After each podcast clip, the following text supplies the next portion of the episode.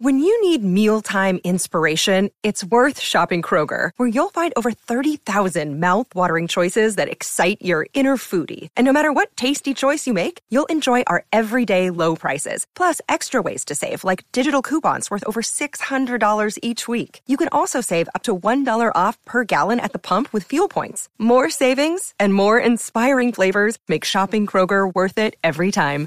Kroger, fresh for everyone. Fuel restrictions apply.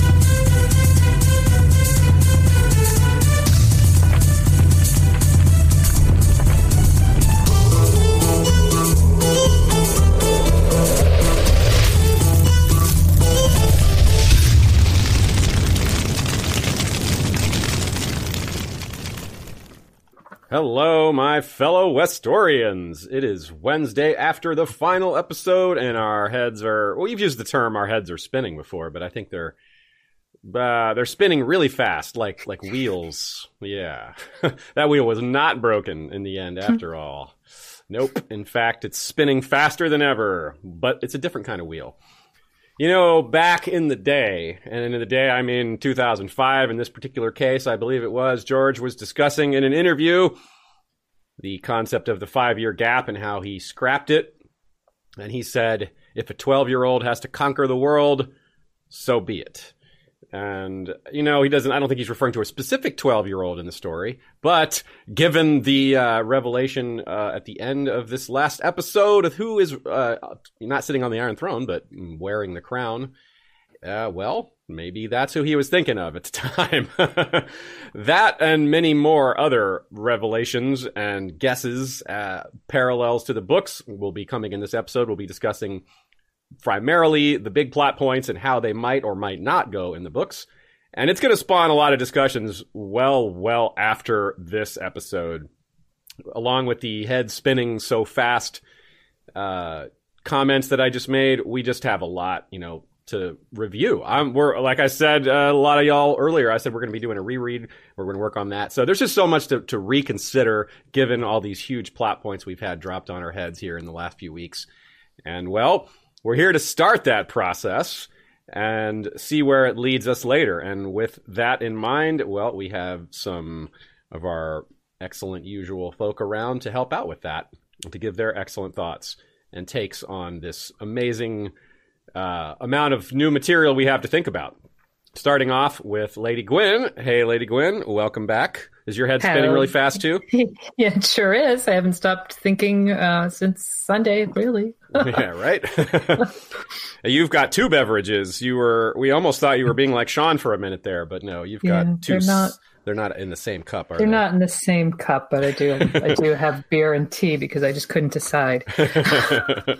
well, well, I drink coffee and I know things, as my shirt says, and I am drinking coffee, and I, hopefully I know some things. And welcome back, Ser Buckley, to the show. What, Hello. what about your head? How fast is it spinning? You can't even see it. It looks like it's still. That's how fast it's spinning. Well, congrats to you, Sir Joe, on your Castles book. Please tell everyone, give a give a few uh, a few takes on your excellent book. It looks really cool. We've only gotten to see the cover and some descriptions so far. oh, yeah. Thank you for mentioning it. Yeah, uh, last week um, got to finally tweet it out with the lovely cover, like you say. Uh, the Great Castles of Westeros is, as it says on the tin, a little book. Well, I say little, large book about uh, the big castles of all the main regions, so Riverrun, your Storm's End, etc., etc. Uh, it's been in. I keep saying it's two years, but it's not. It's actually three years I've been writing it. So long time coming. Really nice to share with everyone. Um, you guys obviously big influence for this being the history of Westeros, and that's the kind of thing I look at. And yeah, it's really really fun to be able to share it with everyone. It's really completely overwhelmed with the reaction. Did not expect it. So thank you for everyone. For Well, all this- that. that was really cool. This fandom really loves when you put when someone puts effort into something, and you kept everybody in the dark. We didn't know. You just teased that you had some large ASOIAF project, and uh, Yeah, that was a better title. I like. I preferred that. it was large was was a very meta uh, use there because castles are large. So so it was really cool. Yeah, that's what a great surprise. So we'll be sharing more info about the book. When does it come out again? I forget. It'll be soonish, June or July. um, Okay, once great. the- Once the dust is settled, won't be too Right long. on. Well, you'll hear about about it the minute it drops on History of Westeros. We'll be sharing it on social media, and whenever Much the next obliged. episode comes after it comes out, we'll be mentioning it as well. Thank so you very much. you're welcome. Yeah, can't wait to read it myself. I love the castles. um, well, let's uh, let's give a few quick shout outs and a couple announcements and get right to it because, like I said, we got a lot to talk about. Thanks to Jeff Gnarly, History of Westeros's first sword. And thanks to our Dragon Rider patrons, that includes Telenis the Talon, King of Gagassos, rider of Telarius, a red dragon with scales, horns, and talons of Midnight Black. Robert IV of House Ardeacor, Burned King of Blazewater Bay, rider of Atroxus, a black dragon with bioluminescent spots like smoldering embers and a banded blue tail. And introducing Stephanie Snow, Queen of the True North, crowned in Valyrian steel, rider of Commercis the Bear Dragon, shining in black with glittering gold horns, eyes, and wings, with talons of icy blue. No art for Commercis just yet, but coming soon. We'll have a hatchling drawing of that. I'm excited for that. Um, let's see here. Then, in it, along the lines of patron, of course, I've been saying for a while that we're going to raise some of our, change some of our system uh, at the beginning of June. If you join now, you get grandfathered in under the old price schedule. So that's a pretty good deal. If you're thinking of joining, now's the time. We offer things like access to our scripts, shout outs, early access to episodes, and perhaps most importantly, bonus episodes. And also because of all the great support y'all have been sending during the season, and hopefully we can carry that forward after the season to all the sorts of new material. We added a few new patron levels to keep up with uh, all all the space. We added a White Walker level. It's cool to have some sort of evil level in there, and then a Green Seer level. So check that out if you're interested. Also, shout out to our sponsor. Sleep Six mattresses are so comfortable that had Brienne owned one, Jaime would have never left Winterfell. Did you know that you spend a third of your life in bed? Time you started doing it right. Sleep Six offers a 100 night risk free trial, free expedited delivery, a 10 year warranty, and every bed comes with a guarantee that you'll dream of spring. Enter the code GOT and get $200 off any size mattress. That's GOT at sleep6.com. Um, we also want to remind you all about the Game of Thrones storyboards. Uh, William Simpson shares the brilliant and painstaking work that is an integral part of assembling each episode of the award-winning series. There are pre-orders available now on Amazon, and it comes out in about less than a week. Uh, yeah, like six days. It's out on the 28th. The link is on our website, historyofwesteros.com. So check that out. Lots of other uh, links to fandom uh, products and stuff along those lines on our website as well. So, with regarded regarding uh, my mention of a reread plan, um, I haven't fully fleshed it out. Uh, patron Jure Roberts and others have asked about how we're going to do it. And there's a let me read this question: How will your content move moving forward reflect this? Will you be doing a reread group project thing, videos along the way with update analysis, or just use that knowledge you gained during the reread to enhance upcoming projects? If you guys ever need volunteers for research or anything else, I'm down to help out too. Well, thank you for the offer. Yeah, uh, we definitely, whatever way we do it, we're always going to involve the community in terms of letting people give feedback and taking questions. So I can't answer all these questions yet because we haven't fully decided, but it's basically yes to almost all of that. We're going to do probably not a reread group project thing, but it will be similar to that. It will be scheduled and done in a way that people can read along with us. Um, but it won't necessarily be a group discussion, although we will have live streams where people can comment and uh, add their feedback. We'll definitely have it organized in a way somewhat like we do these show episodes where y'all will have time to send us questions and then we'll incorporate those questions in the episodes. So the discussions of the chapters will probably be sticking with our live stream format, which as I said on Monday, we're going to do a Tuesday live stream once a month and a Saturday live stream once a month. Uh, after the season here, well, starting you know in a in about ten days, and the right now uh, patrons are voting on what time the Tuesday stream will be. It looks like it's going to be around six. That's the vote that's winning, and a six p.m. Eastern Standard that is. So stay tuned for more uh, details on how we're going to do the reread, but it's going to certainly be focused on rereading, but we're also going to have it enhance our upcoming content. And some of the content will be focused on the new things we learn. So it's, like I said, kind of all of the above. But um, like Joe said about his book, we need the dust to settle a little bit before we figure out exactly how to approach all this. Right now, we've just been focused on covering the show, and that alone is just taking up all my time. So uh, the only things we've thought about as far as scheduling are just kind of ideas that popped into my head, but had to focus on what's in front of us first. So with that in mind, let's get right to it. The aftermath is where we start with the episode itself, and well, it's it was uh, a walk through ash, I guess you could say. Um, very uh, a lot of destruction see. Joe, what was your first reaction to the episode and your take on this opening scene? The well, the episode itself is obviously is always going to be a big deal. We could always kind of see it coming the end of the week, like we always do anyway. But it was a lot heavier. Um, I actually really struggled with the beginning because I was kind of so met, so a bit too focused on the meta and too focused on the fact it was the last episode. Um, if you've ever looked at my tweets, you'll see I'm on the more positive side of things, but I was actually really struggling to enjoy that first third because as soon as the the twist happened and Daenerys died, I was all in my own head and thinking, "Oh, that's happened too soon. What's, what's everyone going to think? What's is there going to be another twist? Blah blah blah."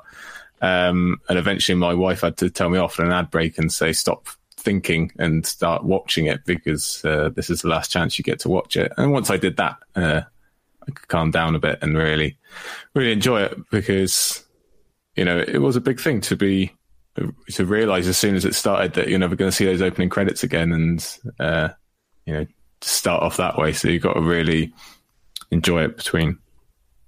Yeah, that's for sure. It's uh, the weight. You're right. There's a lot of weight on it all. what about you, Lady Gwyn? What did you think uh, of that of the opening stuff there and the episode in general? Um, well, the you know, I was I felt a similar weight. Um, I was very emotional leading up to it.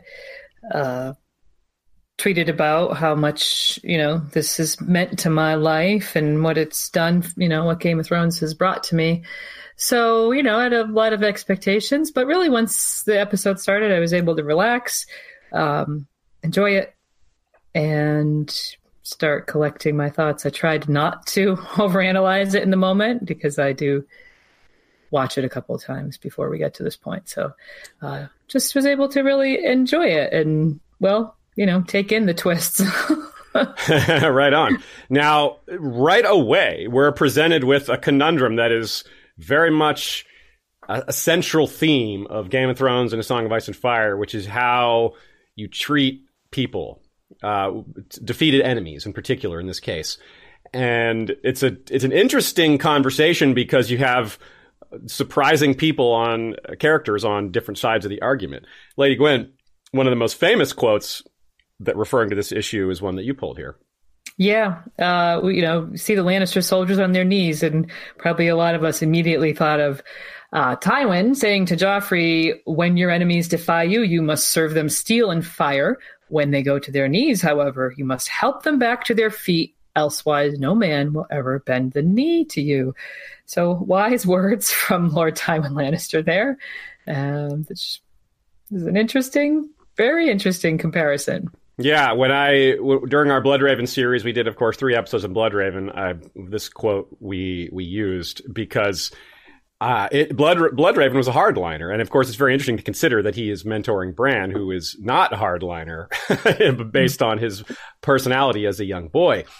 So it's funny to think that Tywin is not willing to go that far, but Bloodraven is agreeing with Joffrey and people like that. So it's an interesting, uh, you know, ethical consideration how you deal with captured enemies, and it's uh, dealt with in the very first chapter of Game of Thrones in a different sense. It's not a captured enemy that they're executing, of course, Gared, but it is an execution, and Gared you know, it's just just start, we start off the series with uh, you know uh, a, a, kind of kind of a conundrum that's not presented as a conundrum, but we it's it's fear and love and mercy all at once. And I would say I have a lot more to say about that first chapter a little later when we talk about Bran. But suffice it to say, there are some very interesting themes right away in Bran's first chapter that deals with the things we saw in this last episode.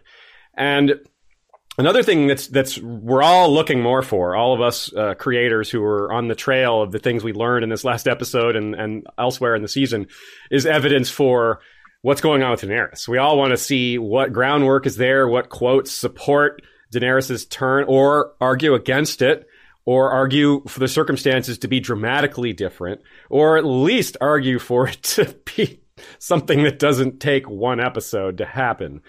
Uh, as positive as I tend to be about the show and as I just look for things to talk about based on what the show gives us in terms of the books, it's just there's no way around the fact that that was rushed. so we just have to do what you know, take it as it is, and figure out what we think we can see from the books. But I noticed a couple of things. Obviously, we haven't had time for lots of research, but we did we do have time for some research, and it's interesting to see that there are a lot of quotes that talk about how bloody it is to take the throne, no matter who you are, no matter how just it is. Even Barristan Selmy said when Aegon the Dragon stepped ashore in Westeros, the kings of Vale and Rock and Reach did not rush to hand him their crowns. If you mean to sit this iron throne, or his iron throne, you must win it as he did, with steel and dragonfire, and that will mean blood on your hands before the thing is done. Now, Barristan probably didn't mean children, but he also, Barristan himself, did nothing when Aerys was king, doing all the things that he did. So, you know, it's not necessarily, Barristan's a good guy, but he's not necessarily, uh, on top of this issue himself. Uh, so it's really, you know, it's a good example of how gray everything is and how difficult the moral conundrums George puts in front of us are. Uh, it's hard to be sure that someone is right uh, or wrong a lot of the times. And even when they are definitely wrong, we, we don't always know how to react to it. Uh, Joe, what do you think? Um, about the uh, about some of this last stuff here about the uh, the issue of mercy and, and justice and fear. Yeah, I, th- I think I actually put it a bit later on the doc that Daenerys could have really done with researching um, Aegon the Conqueror a bit more. She could have done with a copy of Fire and Blood. She had really got the Viserys version where I'm sure he would have just focused on Field of Fire and you know burning Harrenhal and stuff. Mm. And she probably didn't get as much of what he did to, um, you know, unite people and get them on side and deal with the faith, etc., etc. Um, and that he did use mercy as a tool as well. So maybe she'd had a bit more of that about her, she would have realised that, you know, just going with the absolute is probably not the best idea now. Yeah. What did y'all think of Tyrion finding Jaime and Cersei? As in, do we think he'll maybe get to confront it this way in the books. I mean, I think it's pretty likely he'll outlive them. So facing their death one way or another seems fairly likely in the books. Do you guys feel differently, Lady Gwyn? Do you do you have any thoughts on that? Well, I think um, it, I'm sure it'll be different in the books. Um, you know, like we said, uh, I think we talked about last week that he feels so, or maybe it was a couple weeks ago. At any rate, he feels so differently about Cersei that it's hard to imagine it playing out just like this. But there's, I guess, there's a possible world where, you know, things evolve and he he comes back around um, to his family. So uh, it was it was definitely an emotional thing to watch in terms of this episode and these mm. actors and these characters. Um, yeah. And Joe, you said that you noticed that there was a bit of a par- not a parallel, but um, it's emotional resonance to this happening in the basement because in the books, Tyrion actually spends a lot of time down there. Yeah, right. So he's, you know, that's how he escaped in the first place. He used to go down the Shae on the um, the mosaic part, um, and he found the dragon skulls down there when he was younger, and now it's where his uh, siblings ultimately died, and it's where he not sent them to die, but they were down there because of his plan. So it is, uh, yeah, it's an important place to Tyrion. It's very emotional to see him finding them, even though he is obviously so far against Cersei in the books, and it'd be quite a journey for him to feel bad for her death. Yeah, closer to Jaime, but he might get there. That's a good point, and it's also interesting to consider um, that he, you know, some of the fallout from the fallout, pun intended. Now that the the logistical fallout, the, the, political fallout is in the inheritances and a lot of the stuff that just isn't dealt with on the show because they never went there in the first place, so they wouldn't follow up on something they never dealt with in the first place. But Joe, you you were wondering, is Tyrion Lord of Casterly Rock now? I suppose he has to be. Who uh, I'm not sure who else they could be. But I guess they didn't really deal with that like a lot of other things. We didn't even know who some of those people were at the Great Council, did we? just a bunch of random lords and ladies there, I suppose. Mm. Well, I guess it was just lords. Among the many things that are coming out as parallels is one that has been somewhat noticed before, but that has really come full circle, and one that is a very good piece of evidence for Daenerys uh, not going, uh, being so directly headed for the throne, and maybe that she passes on going for the throne in order to go fight the North, or not fight the North, but fight the uh, fight Winter, which would mirror a lot of what happens with Stannis. And that's really interesting because that's exactly what Stannis did, right? He tried to take the Iron Throne, failed, mm-hmm. and then went north to fight the, you know, he did the old, uh, what did he say? I chose, he tried to save the realm to win the throne instead of winning the throne to save the realm.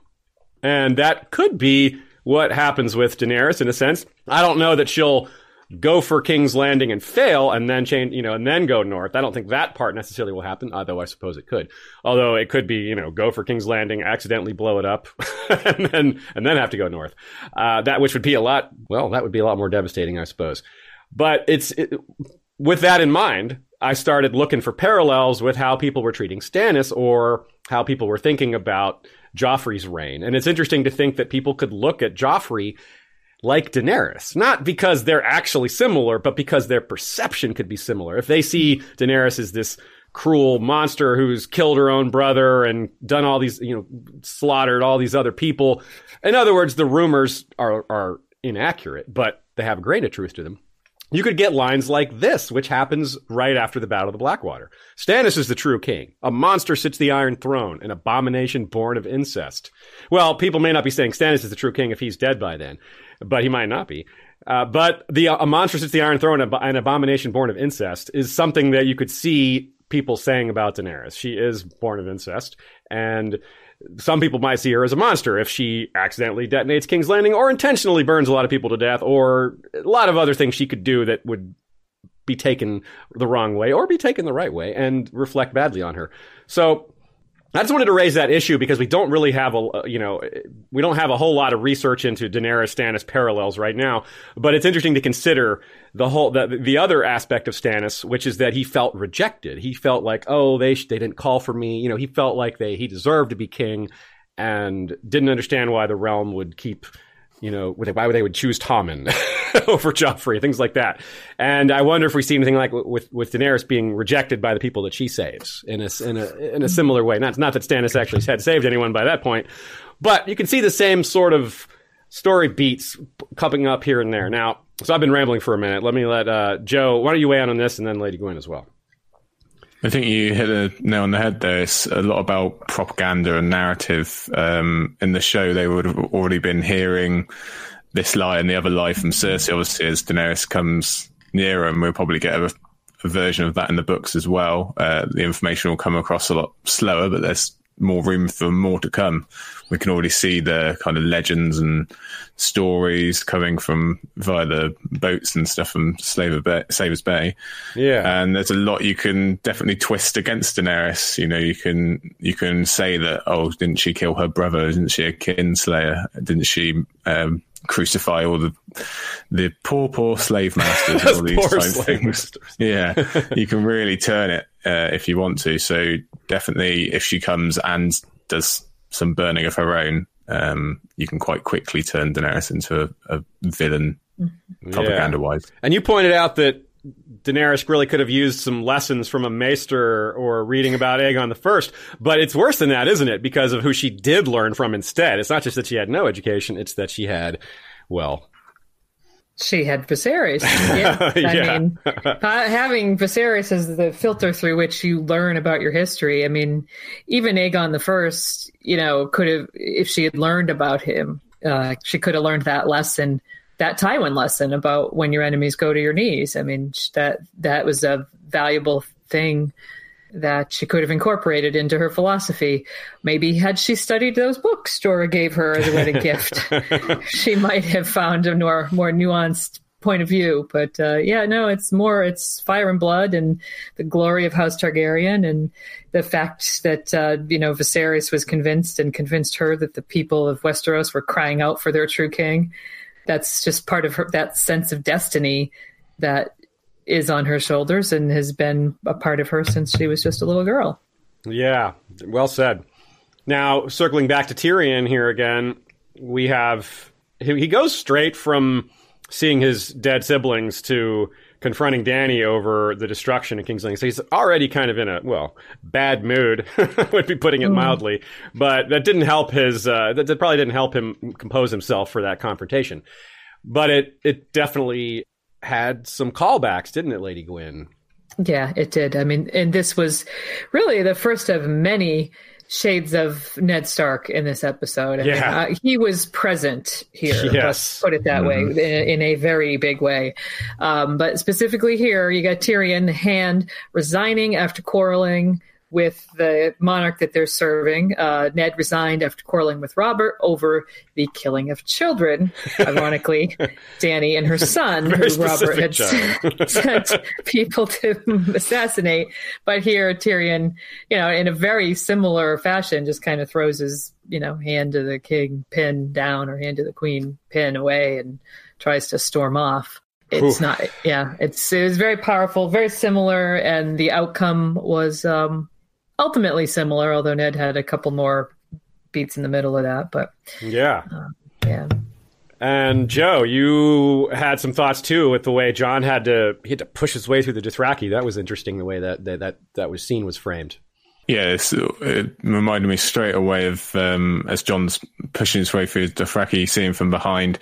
It's the same shot of Ned pushing his way through Lannisters in um, at Castle Darry right back, and I guess it's episode two, uh, where he has to go and deal with Robert, and he's really starting to click that Robert's not who he thought he was, and that's obviously what Jon is going through here. Daenerys is not who he thought she was. They've even both scenes have a missing eye turn up, so you really lace it mm. together that way. That's a great catch. The pushing them, yes. I was wondering why that. I was. I, it sort of in the back of my head. I was like, I wonder why they're framing the scene this way, and I didn't. I never really followed up on it, but you nailed it. That's definitely it. Very good catch. Another topic that's come up that really needs a lot more uh, research. Some people, such as Steven Attewell and the guys over at Nauticast, have already done some work on this, but there's there's more work to be go- done for sure. Which is the idea that Tyrion might be the one that pushes for the burning of the city in the books, rather than being the one who uh, wants to try to prevent it ahead of time. And the reason for that is his very dark attitude in A Dance with Dragons and his hatred of the people that rejected him. He, he thinks of his trial and how the people, he, he wished he was the monster they believed he was, all that stuff. Mm. He doesn't really have this progressive attitude towards commoners that he has in the show. Now, that said, he could develop it. It's definitely something that could happen. And it's also maybe fair to say that his attitude is, mo- his hatred is mostly geared towards the lords and ladies uh, because it's not like a lot of commoners were even attending his trial, probably. However, you know that could be there could be collateral damage. Maybe hmm, it's tough. It's not it's not entirely clear. We're a lot farther, and well, uh, this is uh, something to think about. What do you think, uh, Joe, about this uh, this concept about maybe Tyrion being more of an instigator rather than uh, sort of a the good guy in a sense?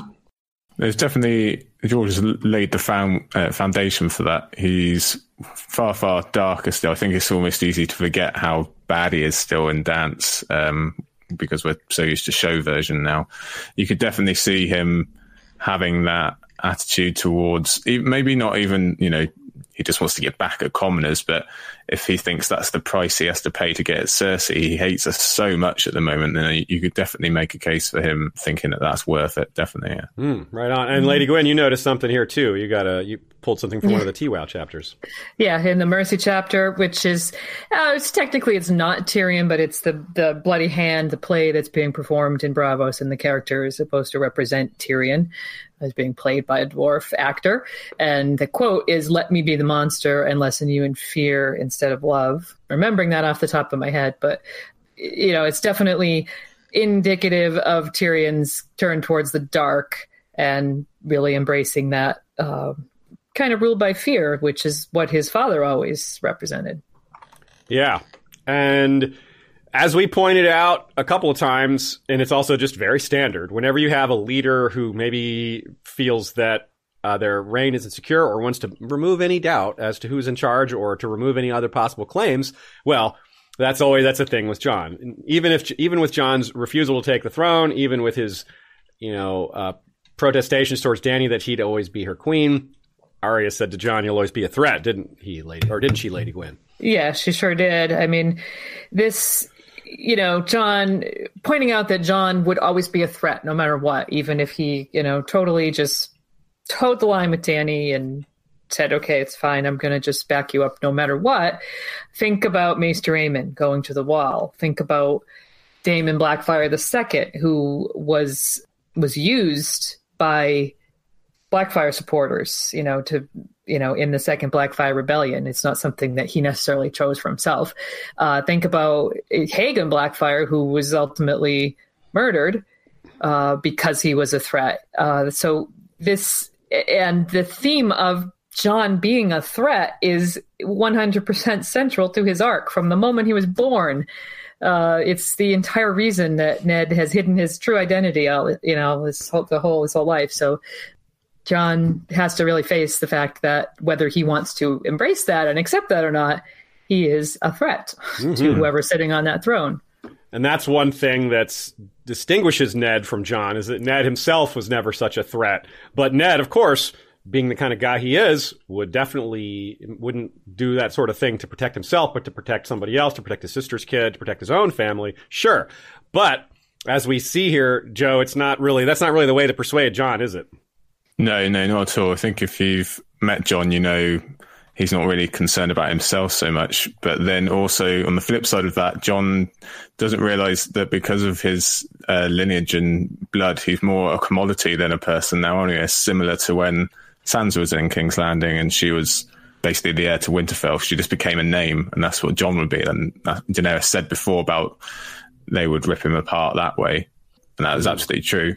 But it's not the way to persuade him. It's the playing on him being the shield of shield of men and the the honor of it. That's the way to get to Jon. And it's just like we essentially predicted it would go. And another call back to Ned. The Tyrion Jon scene was very much the Ned and Varys Black Cell scene in many ways, and, and, and even right down to just as Jon's walking away, just as Varys is walking away, he turns around and says, "What about your you know, what about your daughter? And it's it's the same daughter being referred to by Tyrion here, except it's not a daughter; it's his sister, um, mm-hmm. or sisters, I suppose. But uh, Sansa, of course, is the main issue here because Dany doesn't really see Arya as a threat. Maybe she should have, but but she was really more worried about Sansa. I think you should always worry about Arya if you're going to be on the other side of her. But that's another story. Before Jon and Dany have the final moment in the throne room, Dany has some time in there by herself. And Lady Gwyn, that scene of her, the overwhelming shot of her having wings there, you found a parallel to that in the books, didn't you? Yeah, Game of Thrones. Uh, she's having a dream and she's dreaming about her ancestors. And I won't read the entire, I'll paraphrase a little bit, but she's going down a hallway dream uh, and she sees all past Targaryens and they're telling her to run. It's interesting because it says her feet melted the stone wherever they touched. I thought that was possible, something that. You know, would be looked at a little bit closer. But then it says a great knife of pain ripped down her back, and she felt her skin tear open and smelled the stench of burning blood and saw the shadow of wings. And Daenerys Targaryen flew. And then it goes on to talk about her flying. Um, she's in the dream, she's flying above the Dothraki Sea and, and heading towards home. It says, All that lived and breathed fled in terror from the shadow of her wings. She could smell home, she could see it just beyond that door green fields and great stone houses and arms to keep her warm there. So, mm. you know, it's sort of like it encapsulates probably what in the books we'll see is the great sort of dichotomy of Dany, someone that wants this peaceful green fields and warm hearth um, they never really gave that to her show character. She never. They didn't give her this red door, this this vision of home. That they kind of right. took that away from her, which is yeah. a lot of that story's internal. So it's it's you know I, I don't. It's, yeah. it's disappointing they took that away, but you kind of get part of why. Mm-hmm. But still, I wish they did it. But there's more here, isn't there? Yeah. Well, this the more is really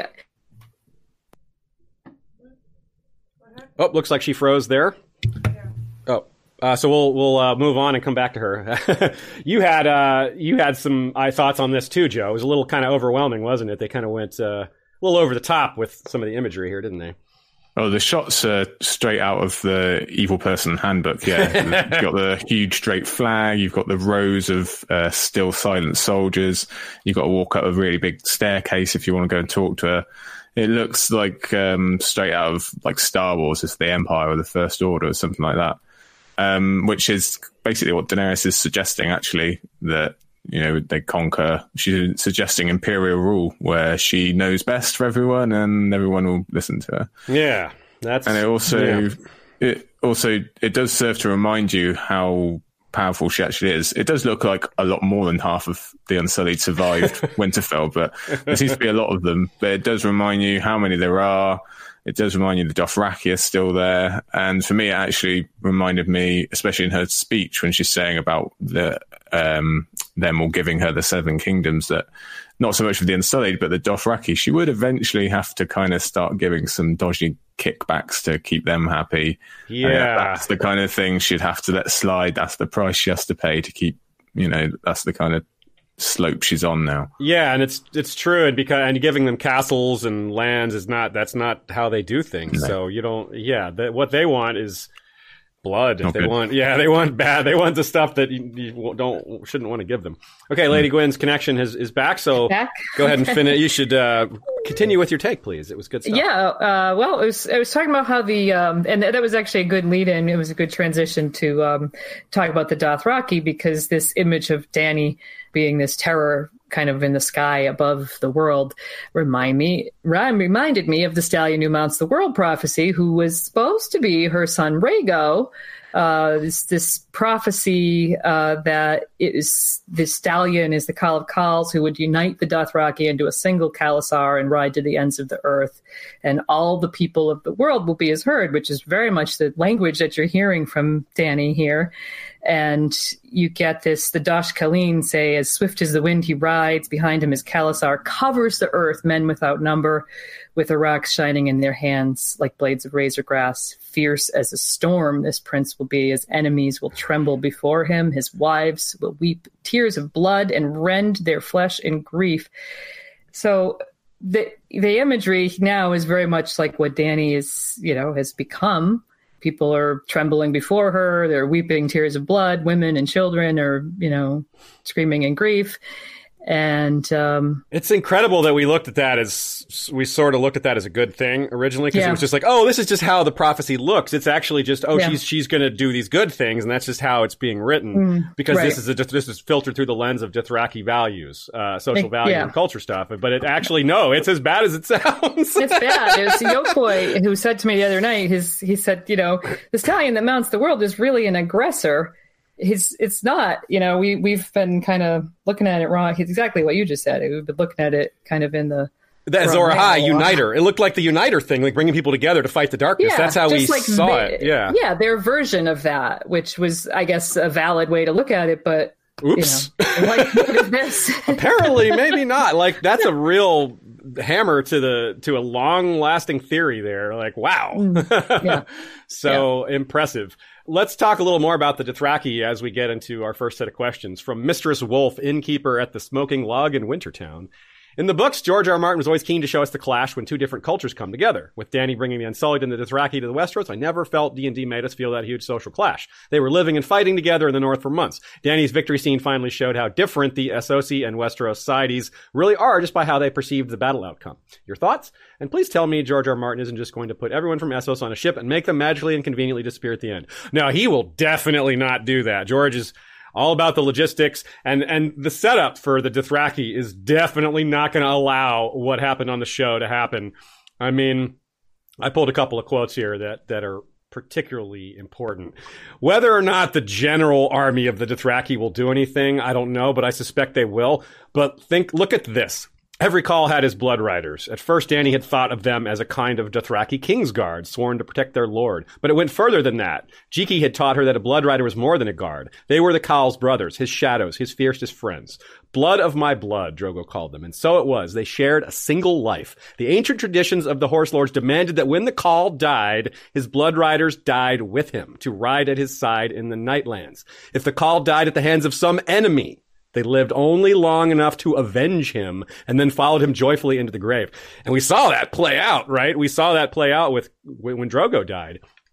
And well, right now, Aggo, Rakharo, and Jhogo are alive and they absolutely bowed to her and named them, you know, were named blood of my blood after they witnessed first they refused, you know, and then they after they witnessed the birth of the dragons, they were like, "Oh, never mind. We uh, are we're yours forever." And then and after them came her handmaids, and then the others, all the Dothraki, men and women and children. And Dany had only to look at their eyes to know that they were hers now, today and tomorrow and forever. Hers, as they had never been Drogo's. And that's the, you know, the last chapter of Game of Thrones. and there's just no way that's going to get hand waved in the books, right? uh, so how that could go, I don't know, but it probably will be bloody. There will be, you know, people want, want revenge. It just, ah, uh, but the Unsullied, it's it's a little harder to say. I think the show's portrayal of them might be a little more accurate. They're they're not leaders, they're not rulers, and they're very orderly and disciplined. And they may you could maybe see them holding Jon prisoner, which might be how he's saved from the Dothraki. Uh, that could mm-hmm. maybe work. Joe, I see you have some thoughts on this as well. Yeah. Oh, sorry, I'm still getting free. Um, I think it's just we've spoke about it before that the kind of many factions thing. Daenerys is going to be bringing a lot of people, like you said. They're not all just going to be happy to sit on the boat. And the Dothraki are the worst of that. They're too wild a weapon to really wield. Uh, they're not going to be controlled as they are in the show.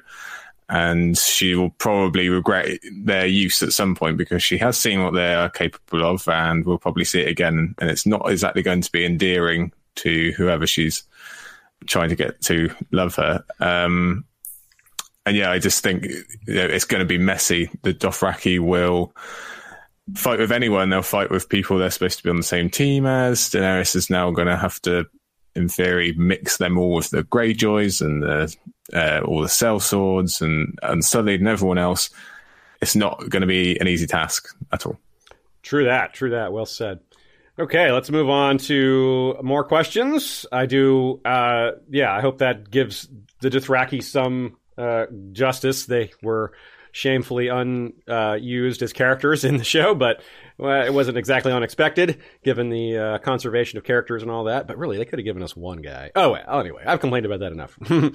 All right, so take questions. Um, pun the pun award of the week goes to Lady R. Ardross uh, in our Facebook group. Check out our Facebook group if you want some nice long form discussions, and our Flick group for shorter uh, discussions on uh, for, through a different uh, venue.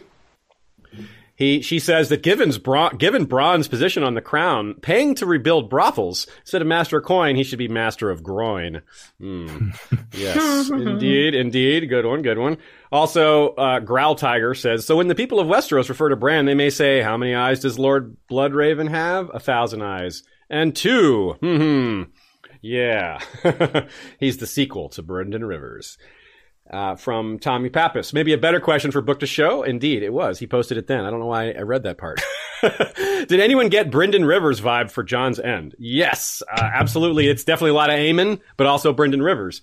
Aemon took, uh, kind of removed himself from the line of succession by taking the black, and Bloodraven was sent to the wall for murdering a Targaryen or a Blackfyre uh, under safe passage.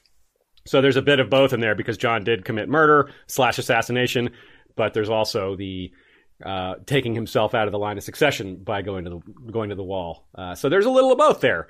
Um, do y'all have anything to add to that? Was there any more um, any more to deal with Brynden River slash uh, slash Aemon? I think we already covered Aemon a bit. Mm. All yeah. right. I think you nailed it. Cool. All right. From Chris Trombley. Thoughts on Jon and Brynden Rivers parallels? Yeah. Killed an unarmed claimant to the throne, sent to the wall by their cousin, and had their own followers at the wall. Wildlings versus Ravensteeth. You know what? I didn't catch the Wildlings and Ravensteeth part. That's really good. And uh, yeah, sent to the wall by their cousin, of course. That's a good fit. Yeah, it's a really strong parallel. Um, it goes beyond just the you know they're both uh, bastards um, with Targaryen blood and uh, not Stark blood in Brynden Rivers' case, but blood of the old gods with uh, House Blackwood and Stark and Jon's case. There's definitely a lot of meat on those bones there, and but of course their personalities are very different. Jon's more like Bran in a lot of ways, and you know, Bran and Brynden Rivers to me that's something that there's a lot more conversation to be had because uh, yeah, because they're obviously much more closely linked, but they're farther apart on a lot of attitudes. And uh, so we'll, we'll, be getting into that. Speaking of, Lord Commander George the Golden asked, did Bran pick himself? Or did he know he would become king but wasn't sure how? Why did so much tragedy have to unfold? I suppose there's no way to know from the show, but the implications are huge. Do either y'all have a take on this? And it just was Bran manipulating his way to the throne, or was it something else? Lady Gwyn, what do you think? Yeah, I had some notes, and there I, had, I just found them there because they're way down about this exact thing, though. But um, in uh, Bloodraven tells him in the cave, the past remains the past. We can learn from it, but we cannot change it. And I would expect kind of a similar conception about visions of the future. You know, you might um, see have a vision of the future, but I would imagine they would have some sort of you know, I don't know, prohibition against interfering or. Um, I'm not sure, you know, because the, his the coma dreams and green seeing dreams do definitely indicate that he will be able to see the future, or at least a possible future. Yeah. But they, ha- I think the thing will be that they have to be very careful because a possible future it can be changed by very simple actions. So, you know, Bran seems to be more concerned with memory and history, even in the show. Um, so I don't know. On the other hand, Green Seers did apparently take an active role in trying to avert futures in the past. Uh, in, the, in, the World Book, it says That's they true. they they supposedly made the trees come to life to battle the Faceless Men, and they used the hammers, hammer the waters versus the Andals. This is rooted in visions of the future. So, yeah, I don't know. Yeah, um, it's tr- it is tricky. I agree, and I really like your point about small things because that is what Bran did. He did little things to kind of manipulate the situation. He gave mm-hmm. the dagger to Arya. He told Sam that now's the time to tell Jon his parentage, and it was very small moves that created big Little ripples. Nudge, yeah, nudge, nudge here, nudge there, big effect. Yeah, yeah. So I, I, think he did pick himself to answer the question directly. Yes, but and uh, but I don't know why so much tragedy had to unfold. I don't think he. I don't know that he could have stopped that.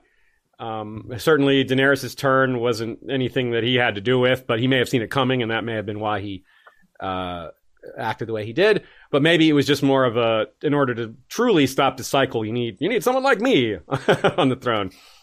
Um, but uh, yeah, so it could be kind of a, a, version of altruism in a sense. But also want to point to refer to your, your comment just now, Lady Gwyn, about how he's more concerned with history and memory, which is true in, in the show. And that's, I, I agree with you that it'll be future and past in the books. But to support the idea of, of the past and how he's such a representation of memory, we have that wonderful scene of him going through the crypts. Well, he really goes through the crypts twice, but the first time with Maester Luwin, mm. when he Maester Luwin's like, Bran, tell me about all these Stark kings that you're passing by. And he's just listing them off and what they did and, and why they were remembered and why they were loved or hated or what have you. And that scene has some different implications now for sure. Uh, so I really like that. It's a good detail. Um, next question is from Lord Francis of House Redcoat. The apparent significance of Jon's parentage in the show largely was that it created a political problem for Dany, creating conflict between Dany and various characters. In light of this outcome in the show, and assuming Jon is resurrected in recognizable form in the books, do you see his parentage as having additional significance in the books, such as prophecy or royal succession? Or do you believe this is a George R. R. Martin twist to demonstrate his parentage had an important but non-obvious impact on the story? Well, for I think certainly the the dragon riding aspect is going to matter, and that's a magical thing. But beyond that, well, I mean, that's a big one by itself. Beyond that, I'm sure there's, there's probably something, but let me get y'all's thoughts on that. Uh, Joe, what do you think about this?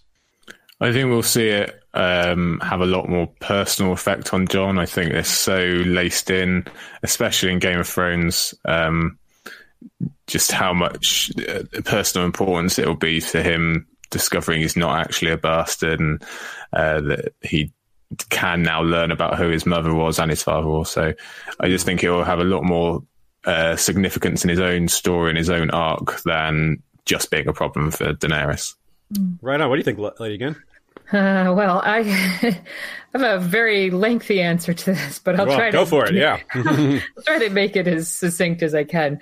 Um, I think that his parentage in the books is going to be very important. Um, that the prophecy that Rhaegar was dealing with for most of his life uh, is going to turn out to come true in, you know, maybe an unexpected way. It's not that Jon is the uh, is the ultimate heir to the throne or that he's going to resurrect the Targaryen line. Actually, quite the opposite. He's, I think that it's very possible that Rhaegar saw exactly what Jon's or his son's, because obviously he never saw Jon, mm. what his son's destiny might be.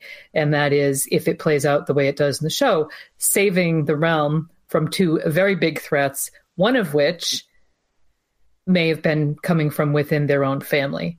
And um, that may have been the tragedy or the melancholy um, of Rhaegar, because he he may have seen that this what Jon's destiny was was to stop this um, kind of renaissance of the Dragon Lords, because that's not really a good thing, as we see. Oh, yeah. in this, in this sense. So I think, um, you know, I have a lot more nuances, and I'm going to stop it there because I could probably go on for the rest of this whole episode. But, but uh, I suffice it to say, I think is going to end up being very p- important, but in a bittersweet way, and not in a way that anyone will ever really know the truth of, other than Jon and a few small people around him. So. Just as a, I, I not to make you say more about this when you're just saying you wanted to leave the rest alone, but you uh, you and Ashaya did a panel at Ice and FireCon called "Good Guy Rhaegar," and you kind of the, the purpose of which was to consider the possibility that Rhaegar was doing things for good reasons. You know, mm. it's hard to see in some cases how that could have been, but does this? I'm sure this. Mm. This general question is reflected here as well, isn't it? And like it oh. impacts what some of the things you might have said in that panel, maybe. Yes, absolutely. And, uh, you know, we, we had a, a listener um, who was also at the convention who suggested that Rhaegar may have seen some, you know, if, if you consider that so many of the Targaryens had dragon dreams and, you yeah. know, Maester, Maester Aemon talks about that, that, that you really have to consider in the background that that may have been influencing everyone. So if he was having some sort of dreams about outcomes with his own children, he may have known exactly uh, maybe the three heads of the dragon uh, really was more about this kind of a three way battle between three Targaryens um, that we'll see in the books. Uh, oh. You know, Dany, Fagon, and and Jon, um, kind of fighting it out through Westeros, and you know, it, it's it's just interesting to consider. You know, I always like to kind of tilt the tilt your perspective a little bit and look at things sideways. So. Yeah, that's cool. yeah, I really like that. Yeah, and and I, mm. just to add to your bit about dreams, uh, I think it was Joe Magician and maybe Crowfoot's daughter came up with the theory that what a lot of the Targaryens were dreaming was of Daenerys' funeral pyre. Uh, of, mm. of Daenerys' pyre that raised the eggs. When they were dreaming of right. the dragons returning, they weren't. A lot of them saw it as themselves, but it was really her they were dreaming of. In other mm. words, say Aerys dreamed that he would emerge from the ashes as a dragon.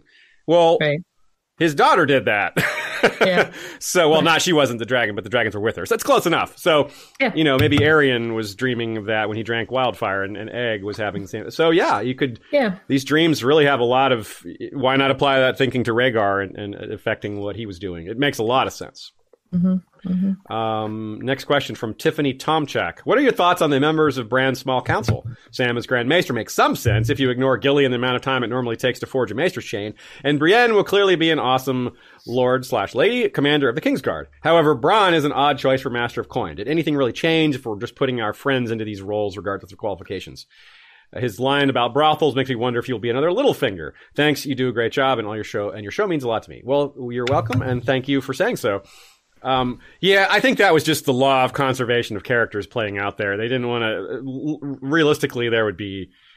It wouldn't be Bronn. mm-hmm. I really don't think so. Um, I, am not even sure Brienne's going to be Lady Commander of the Kingsguard. That's a nice one, but Uh, I have some doubts about that. And Sam is Grand Maester, yeah, that seems a bit of a reach too because of the things you said. You, you know, she's he's mm. married, he has a kid, he's yeah. There, Sam is just getting the best of all worlds here. he gets to do all, he gets to break all the rules and have all the just do what he wants, basically. uh, do y'all have any thoughts on this? Um, yeah, yeah. Even in the show, that didn't, you know, the Sam didn't really make that much sense to me because because of those things that she mentioned.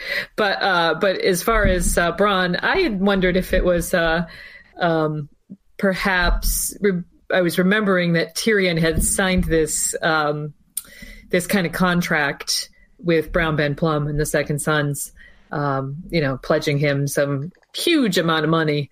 So I wondered if Bronn might be standing in, like you said, conservation of characters, maybe someone like Brown Ben Plumm that Tyrion mm. owes a gigantic debt to um, that he has to give. Maybe mm. not Highgarden, but some that makes gigantic sense. holding yeah. somewhere. Yeah. Braun Brown Braun Ben Braun Plum. Brown. Braun Ben Plumm.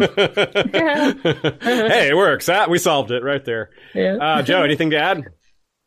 I think it's like you said, they just needed some uh, quick endings for people. Let's give Davos a happy position. Let's give yeah. Sam a happy position. Mm-hmm. Uh, I didn't. I hadn't even thought about Brienne becoming uh, even Kingsguard, let alone uh, Lady Commander. But I do actually. I really like it. In my head, I like to think that um, this is her extending her oath to Catelyn. Obviously, Catelyn didn't know Bran was alive um, when she charged Brienne. So maybe Brienne's thinking, well, I've protected Sansa, I've protected Arya. I'll have a turn at protecting her last son now as well. Right on. Well said.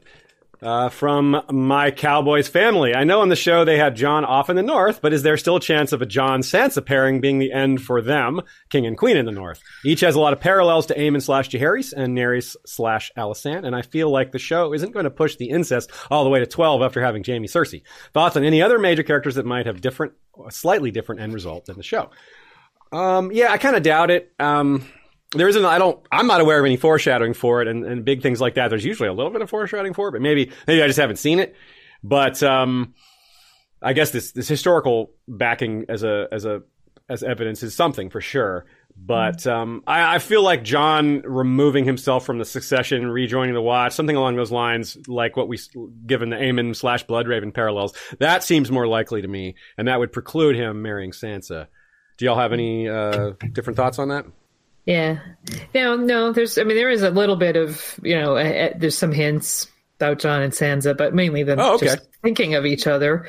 I, I, mean, it's nothing, nothing really overt, but it, in one sense, it wouldn't surprise me. But on the other hand, it would be out of character for Jon because yeah. I don't think he's going to, um, I, I, don't think he would sort of allow himself to go unpunished, if that you know if that makes sense. Mm. I don't think he's going to mm. just step into a role of something like that. Yeah, and, and love hasn't worked out for him in general. Really, it's, yeah. it's, it's had these really bad endings. Like his lovers keep dying, and partly because of him. But still, I'm no psychologist, but that he seems like someone that might not get into a mm-hmm. relationship for a while, if if not yeah. ever. Uh, from Nancy Groff. Someone asked on the show only live stream about Bran having had Endgame all along. In the books, will this be Bloodraven's Endgame all along? Will Melisandre be revealed to be the daughter of Bloodraven and Shiera Seastar? Well, Lady Gwyn, I know you guys talked a bit about the last part of that question, the Melisandre Shiera Seastar part on your yeah. uh, Melisandre episode. Yeah. Um, well, I mean, that was uh, very early theory of Yoke Boys, and I think it's I still think it stands as a fantastic theory. Uh, depends to what extent the showrunners were correct when they revealed Melisandre's age. Really, yes. I mean, is she hundreds of years old, or is she you know a hundred plus years old. Yeah, because if she's 100 plus, it could work. But if she's hundreds, exactly. then it can't. Yeah, you're right. Right, right. But uh, you know, then you know, but she, she certainly has a lot in common. So even setting that aside, she just has she has many things in common with Blood Raven, the sorcerer, and Shiera Seastar, who was you know also had these sorceress sort of things related to her. So uh, clearly, George made some comments recently about uh, Melisandre placing her in the company of people like Gandalf and Albus Dumbledore, and um, it's clear to it was clear to me that George considers Melisandre like the great sorceress of the story. Mm-hmm. Yeah, I agree with that. Yeah, yeah. Um, to add to that, the or to answer the part about whether this be Bloodraven's endgame all along, I think I don't think he's trying to engineer uh, Bran to take the throne, uh, so to speak. I think he is more concerned with defeating the dark coming darkness. But I do think there is a lot of potential for Bran to have some conflict with his mentor because, as we said, Bran chooses love. Bran is not a, a ruthless character. He's uh, a good boy. and Bloodraven is a hardliner, a ruthless guy, and he may have just fed Bran his his friend, and that. that might not go well. It might be like, "What the hell? You made me eat Jojen? Are you kidding me?"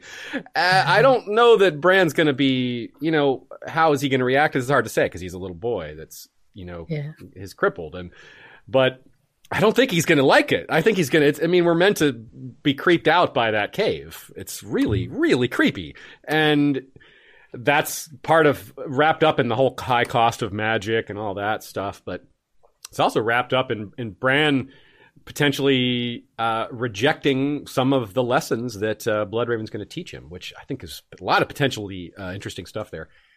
Uh, related question here from Zombie Jesus. Do you think we'll get more info on magic in general in the books? I was a bit disappointed that we had no cathartic resolutions to how blood sacrifices work, the old gods slash weirwood network, also White Walkers and House the Undying magic. Too many rules can make magic stale, but it would be nice if it were grounded in some way to physical reality.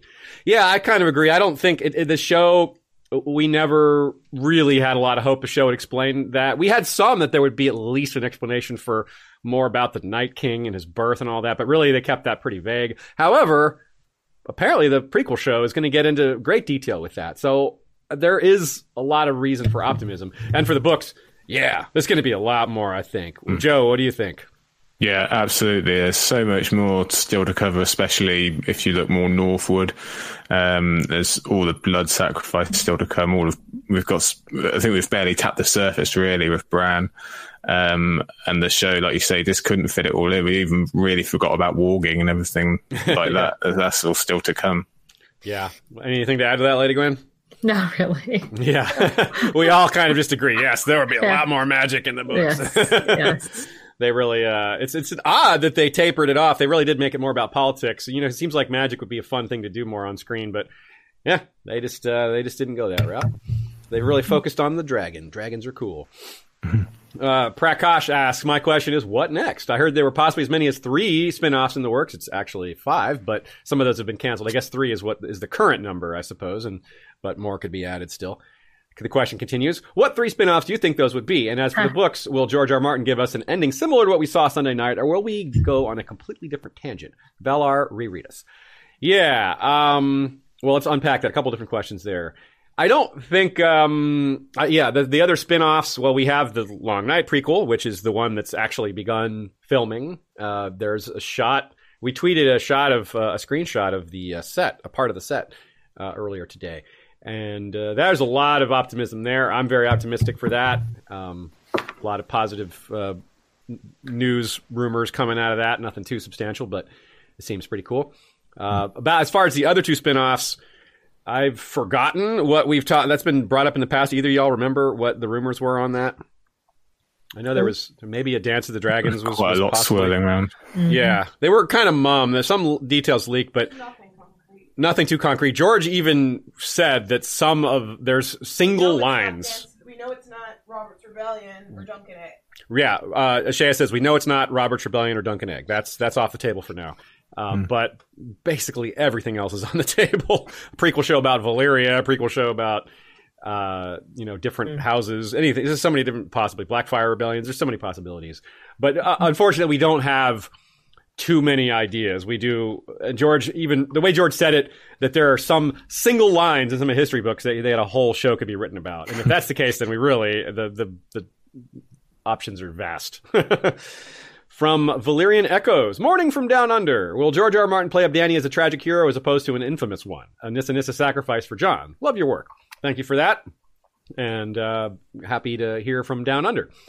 Uh, yeah, I think a tragic hero. Yeah, m- far more tragic than a villain. Yeah, I don't think. I think she'll. the villain part will be more, in my mind, applied to how people see her within the story. Uh, the truth will be a lot more complicated. And on the other hand, you know, if, if there's if she does have some sort of hereditary madness like her father did, where it slowly happens, well, that's a totally different thing. Um, and that would be that would still be tragic, though. If she was this really good, awesome character that frees slaves and does lots of great things, and then, you know, hereditary issues have her losing her sanity. But if George is making a statement about hereditary monarchy being evil, then having a hereditary disease uh, be in play is kind of an interesting statement on one of the flaws of that system. But I'm not sure if that's what he had in mind. What do you guys think? Tragic hero or becoming infamous? Lady Gwyn, you first this time. Uh, Dany? Yeah. Dany, Dany, um, I think is going to be an infamous, uh, but it's going to be tragic. Uh, It's kind of both. Yeah. Uh, it's interesting because George's, you know, not a blog post was yes and no, yes and no, yes and no. You know, so I, that's kind of my answer to this. Yes, yes and no. yeah. Um, she's or both. She's tragic, tragic infamy. Tragic infamy. Right on. Joe, what do you think? Yeah, I've written quite a bit about uh, Daenerys and this. Just kind of, we said about her narrative. It's just you, depends which way you want to look at it. Really, uh, George is obviously going to give us a lot more of a window via her POV, so it probably will uh, come off as a lot more tragic to us as readers. It already does uh, to me as a viewer, anyway. But in world, uh, like you say, the majority, I think, will probably uh, remember her as not good, especially in Westeros. In Essos, uh, her legend will grow. She'll be the, the great liberator. She'll stay the mother of dragons, but I'm sure they'll think up some cruel nickname for her in Westeros for what she did to King's Landing. And that'll probably be the same thing that happens in the books, I would guess. Hmm. Right on. Okay. From Ra- Radiance Bucknor, very good name there. The books say dragons may be even smarter than humans. Why the surprise the Drogon understood that the throne killed Dany? Well, Lady Gwyn, you had a very good theory on this. I we talked about this a bit on, on, on Monday. I don't need to give a different answer, but I like your thoughts here. Yeah, my, my this is my perspective that you, you saw that scene before when Jon, right before he walked in, and Drogon was hidden under the snow, and uh, just looked at Jon and went back to sleep. I think he didn't see Jon as a threat, and it wasn't because uh, he was Targaryen, because I would remind you about Rain. Rhaenyra. yep. Dragons definitely will kill Targaryens, but I think it's because of his bond with Dany. Think more like would Silverwing have sudden have roasted uh. Jaehaerys for Yeah, something? good point, Probably yeah. not. It's because the the writers are bonded together, so that creates this sort of thing. Remember that scene when the two dragons were watching Jon and Dany? hmm You know, when they were out on their little romantic picnic. Um, And in the Dance of the Dragons, we have examples of, of, of opposing factions, their dragons snapping at each other. And when in the past, when they weren't on opposing factions, the dragons didn't care about it. Yeah, they'd be sort of Mm-hmm. yeah. So I, I think that's why. So I think when Drogon came in, obviously he senses Dany's death. He comes in, and what's she got sticking out of her chest? Uh, this bit of iron, which is the same stuff that's in the Iron Throne. So I think that symbolically symbolized to him the thing that killed her was literally that thing sitting right next to her. It had the big- same smell, right? The, yeah, like they're smell, you yeah. know, it's this evil. Uh, you know, you get an interesting perspective of that from warging, which so there's something that's kind of misses missing from the show is smell. You get the the wolves the way they interpret things like um, swords and armor and stuff like that, by with lots of senses other than vision and so yeah, I think that symbolically Drogon did perceive that the object that had killed her was the throne and that you know it was more metaphorical that it was the throne that drove her to her destruction. I mean that was more for our for our perception. So right on. Yeah. Okay, uh, let's take a quick mid-roll break and come back with more questions. Y'all have given us a lot of good questions, which some many of which cover topics we already had listed. So it's kind of killing two birds with one stone. Uh, I want to give a shout out to our Blood Rider patron. Speaking of Blood Riders earlier, if if Shay and I were killed, I imagine these folk would not just hand wave it; they'd come and get revenge for us. We uh, our Blood Riders are better than Dany's. Her show ones, anyway. The book ones, we'll see. We'll see. Vorsaki, wielder of a Valyrian steel arakh uh, with the Dragonbone hilt. Kookoi, called Sunpiercer, wielder of a Dragonbone bow. And Kokavo the Tamer, wielder of the Wildfire whip Gehenna. And a shout out to our Ironborn captains, who are an excellent group of folks as well. Black Mato Stormrider, captain of the Rusted Hinge. Sir Selvus Redblade of White Harbor, captain of the Trident of the North. Lord Chucklaws, captain of the Dromund Nightblood, destroyer of evil. John Gregor is captain of the Fist of the Drowned God. Sir Kieran of Lonely Light is Scourge of the Sunset Sea, captain of Naga's Breath, a Dromund armed with siphons of wildfire. Aileen is Archer Queen, captain of the Border Collie. Crimson Cade is captain of the Drowned Queen's Vengeance. Jasana the Just is collector of tolls, captain of the Golden Gift. Lord Mitch of House Bailey is captain of Widow's Blood. His heir is Lordling Mason of House Bailey. And Beneath the Gold is a podcast focusing on lesser known A Song of Ice and Fire characters. Check them out. Hey, it's Kaley Cuoco for Priceline. Ready to go to your happy place for a happy price? Well, why didn't you say so? Just download the Priceline app right now and save up to 60% on hotels. So, whether it's Cousin Kevin's Kazoo concert in Kansas City, go Kevin, or Becky's Bachelorette Bash in Bermuda, you never have to miss a trip ever again. So, download the Priceline app today. Your savings are waiting. Go to your happy place for a happy price. Go to your happy price, Priceline. Another day is here, and you're ready for it. What to wear? Check. Breakfast, lunch, and dinner? Check. Planning for what's next and how to save for it? That's where Bank of America can help. For your financial to-dos, Bank of America has experts ready to help get you closer to your goals. Get started at one of our local financial centers or 24-7 in our mobile banking app. Find a location near you at bankofamerica.com slash talk to us. What would you like the power to do? Mobile banking requires downloading the app and is only available for select devices. Message and data rates may apply. Bank of America and a member FDIC. All right, that's uh, that's all we have for the mid roll. We can get right back to it. Just had to take care of those excellent shout outs. Back to the questions. Uh, Romina Akemi asks Daener- Daenerys' decision to burn the Tarlys appears as a turning point away from mercy and toward fear. However, I found her decision to execute Mossador, a former slave, deeply disturbing. Thoughts? Yeah, I do think that was a turning point, and the the way you framed it is is excellent because that is a huge dichotomy that I want to get into in general, and especially with Bran and, and just the way we began this episode. We talked about uh, that dichotomy. Um, and yes, Mossador, that's we maybe should have made more of that scene at the time. We all thought, wow, that was she made this mistake. It seemed kind of clear at the time that it was a mistake, but she wanted to, you know, be consistent with her sense of justice. So I don't know. Yeah, that was a tough one. Um, Joe, what did you think about uh, Mossador versus the Tarlys here in Dany's turning point? Yeah, I think they show almost kind of forgot about Mossador. It didn't really, apart from obviously the Sons of the Harpy getting angrier, it didn't. They didn't really focus on it. The Tarlys, which already seems like so long ago, um, you'd have to remember that's kind of like her first impression on Westeros, really. And she already burnt the baggage train, but people in Westeros can.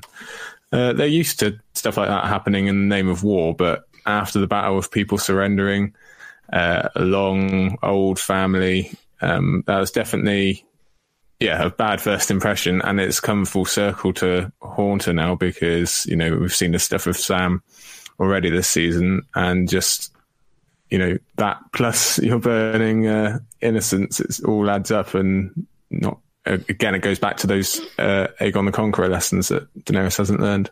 Yeah, and I think just to add to that too, there's there's even more fear with being burned to death than the standard just have your head cut off or, or yeah. you know, go to the block. Even though we know that Dragonfire is so hot that it might be just as unpainful, but it again, it's the whole perception versus reality thing mm. that uh, it, it, we're really seeing how that could happen in the books. There's so many examples of what Daenerys' intent could be versus how it could be seen, and you know the rumor mill going to town with all that. So yeah, really, uh, very good question there from Little Angry Irishman. Quaithe's prophecy referring to the Starks. Much love. All right, much love back to you, Little Angry Irishman. Well, probably not, but maybe it's it's interesting. Quaithe's prophecies are one of those things that we'll have to just take another look at and, and, reconsider everything we've just learned and see if anything is different. Honestly, haven't had time to do that yet. Any uh, any thoughts on Quaithe? Um, I think it's still Daenerys oriented. You know, talking about what's coming to her and all that, but. Mm-hmm. Again, like I said, I'll have to, have to re- maybe reconsider. Lady Gwyn, any any thoughts? No, I mean I hadn't, I hadn't really thought about it. I mean, I personally, I think Quaithe's prophecy is pretty much nailed on, except for one or two things. I mean, it, it seems obvious in light of what we know is coming to her, but there's always red herrings. So, and there's other parts of the theory, or the parts of the prophecy that maybe we're not focused. We're, we're talking about people coming to her, but that's not the only Yeah. thing Quaithe talks about. Right. So, yeah, mm-hmm. Take it's it's worth another look for sure. Joe, did you have any thoughts on that, or are you kind of in the same light? Like we need to look again. Yeah, I, I would definitely need to look again. Yeah, you don't have Quaithe's prophecies memorized? Come on, man. Gone on the wall. From Chris Trombley, do you think Dark Sister will be given to Arya by Bran in the books instead of the dagger? Hmm, yeah, maybe not by Bran, but probably. But I don't think it will be to kill Night King because we don't think there's a Night King in, in the show in the books. But I do think Arya ends up with Dark Sister. It's it's a good the, the, the just the name of the blade really fits her, doesn't it? What do you think, Lady Gwyn? yes, I am very excited about this, as you know. Yeah. right after episode three, she's she's the dark sister. So, Oh yeah. Mhm. Would you agree, Joe? Yeah, I think um, if I'm right, even the description of the blade itself would be uh, something I could end up using. So I think it's fairly telegraphed. Here. Right on. I, I believe Ashea tends to agree as well, if not fully agrees. So four out of four are a big yes on that. Thumbs up on Arya getting Dark Sister. Tracy McMillan, we'll catch this tomorrow. It's late north of the wall. Just want to say thanks for all the show coverage over the years. Much love. Well, thank you very much, Lady Erdros, who is from Scotland. So, yes, she is indeed from the land of north, of the, wall. Excellent. Thank you very much, Tracy. From Vince Fergali. Hey, A&A, just want to thank you for the knowledge you and your colleagues have shared over the years. Can't wait to see you where see where you go from here. We can't either because we're so excited to to reprocess the entire series given what we've just learned. So, you know, I feel for people who hated the ending. I really do, but there's so much for us to think about now, and that is awesome. That's really fun. The fact that we have so many new book considerations to have. So, I uh, I choose to stay positive. positive, and thank you, Vince, for also staying positive. Alec DEK. I really appreciate y'all's positivity. right on, right on time. It is great to have such prominent members of the community contribute to such excellent analyses to the future. Well, thank you, Alec. And I also want to say, you know, all this praise, some of this praise needs to go to y'all as well. Joe and uh, Lady Gwyn, especially Lady Gwyn, because you've been around with us for years covering the show. So you deserve just as much thanks. All right. Uh, from Ben Barkley, from my favorite The Song of Ice and Fire channel. Thanks. Well, thank you, Ben. And from Tina Carney, no question. Thank you, Tina. From Paul Atrady, great stream, guys. Happy Wednesday from Tallahassee. Yeah, another Tallahassee shout out. Always love those. My hometown. Fred Targaryen's Uncle Daddy with his usual random denomination number, uh, super chat. Thank you very much for that, Fred. Uh, how about a moment of silence for the great Khaleesi, the bomb diggiest character in the series? We could do that. Let's have a quick moment for Dany the bomb diggiest character in the series. well, she certainly wields the bombs. If dragons are uh, an ar- a, parallel for nuclear arsenal, she is the uh, the bomber of the series, the the one who drives the big uh, B fifty seven. Although I guess she'll have some uh, not co-pilots, but um, there'll, there'll be some other people flying the bombers as well in, in the books, I'm sure. Katie O'Brien says, never been able to watch live before, but I'm homesick from work today. Thanks for the much needed therapy sessions all season. Love from Australia. Oh, another one from down under. Well, thank you very much, Katie. Sorry you're sick, but hey, silver lining is this, right? From Scott Wortman, Bloody Ben Blackwood. Great coverage this season. Excited for new book material. Shout out to Yoke Boy since you can't be there. And of course, Shea is the best from the History of Westeros mods. Again, yes, shout out to the History of Westeros mods. That's uh, Jennifer, Scott, Rebea, uh, Tommy, uh, Ari, and um, Laura. Thanks you to all y'all, and um, we really appreciate all the work you do at our Facebook group. And indeed, Ashea is the best. Randolph Sparks, what do you make of George. R. Martin's recent blog posts? Of course, we got this question. Yes, I'm glad someone asked. Well, I I have take the I have very long held the attitude of I don't care what he says. I'm not raising any expectations until it's done. And I got to admit, this one moved me a little bit because he's just so adamant about getting done before next Worldcon. But still, I'm just gonna just keep on paddling, and when it comes, it comes. Do you? What about you guys? Did this, this, are you, are you uh, getting excited? or Are you trying to just keep level? Lady Gwyn, you first. I I did cheer. I mean, you know, I, I cheered at the dinner table, and uh, somebody might have rolled their eyes at me. yeah, the, a boy, I suppose. well over a year away. So, you know. but uh, but no, I mean, it just I guess it's just nice to see because for all these very many years we haven't seen any sort of this much positivity or or concreteness, right? So yeah. eh, you know, it just eh, I don't care if it comes out in two months or in well in a year and two months. I just want I, I'm excited that he's feeling positive about it. That's Yeah, really what it came okay. Yeah. I'm with that. What about you, Joe?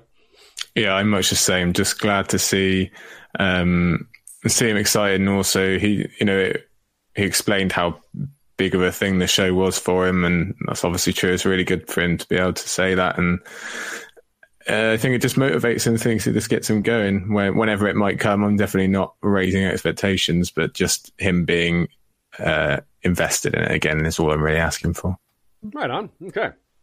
All right. Let's move on to Tyrion and Jon having their discussion that leads to the f- big stabbing.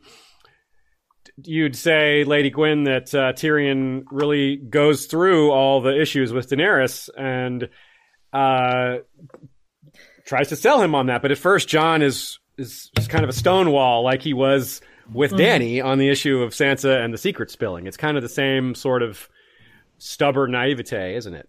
Yeah. No, yeah, it really is. I mean, Tyrion's really just basically he's got a long laundry list of of and it's it's escalating, right? All the Yeah. things that she's done, it's escalating, and maybe they see getting a little bit more gray every every time. Um, but you know, it, maybe less easy to justify. But Jon just is is right on board.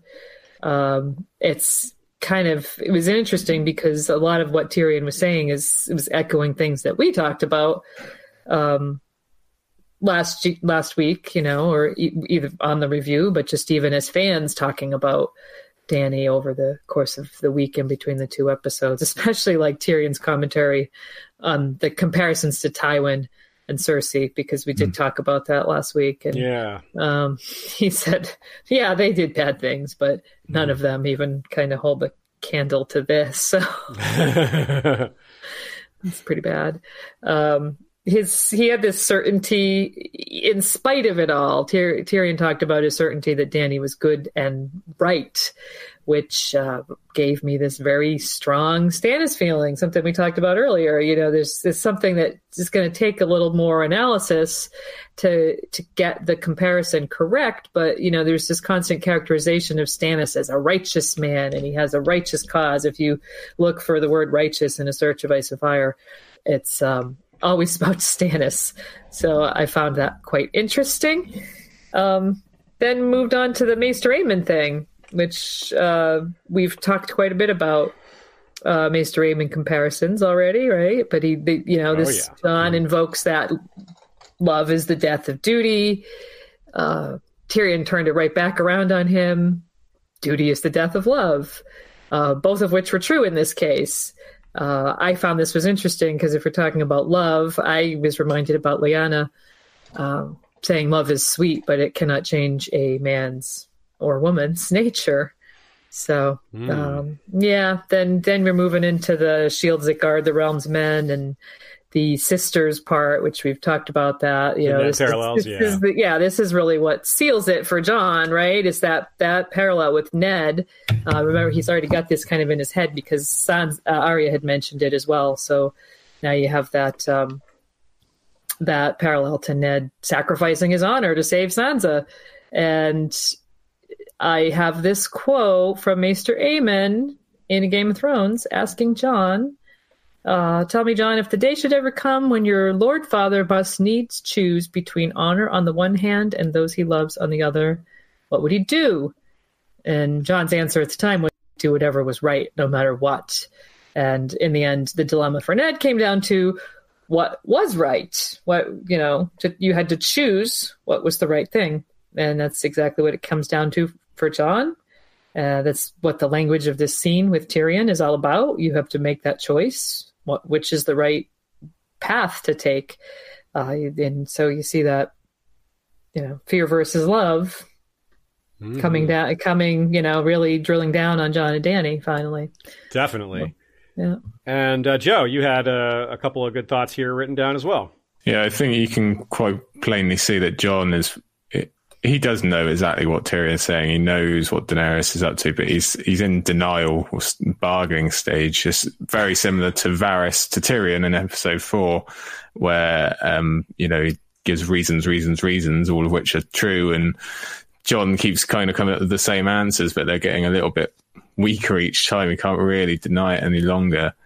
And I think you can just see that as this discussion goes on and it turns to, you know, Tyrion's quite obvious suggestion that they're really discussing taking the brunt for everyone and doing this horrible thing, adding this weight that's never ever going to be lifted for, from them, uh, which is kind of Jon's whole arc about, you know, having to do the the heavy lifting and having that duty on. It's there for Tyrion as well, but it's a little bit thinner. And it really just kind of takes you back to Jaime and what he did for the greater good and what he had to put up with afterwards. Yeah, true that. True that.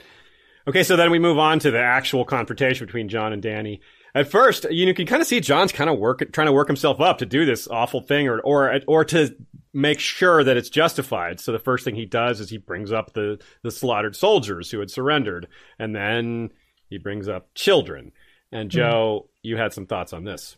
Yeah, earlier in the episode where he goes past Grey Worm, um, just ex, he's become an executioner now more than a soldier, and it took me back to the old Ned lesson of uh, he who passes the sentence should swing the sword. I don't know if Jon would specifically apply this to a, a woman, but he's definitely not keen on what's going on here of this just um, outright one rule fits all type thing. Yeah. If he- you are on that, if you're on that side, you're dead.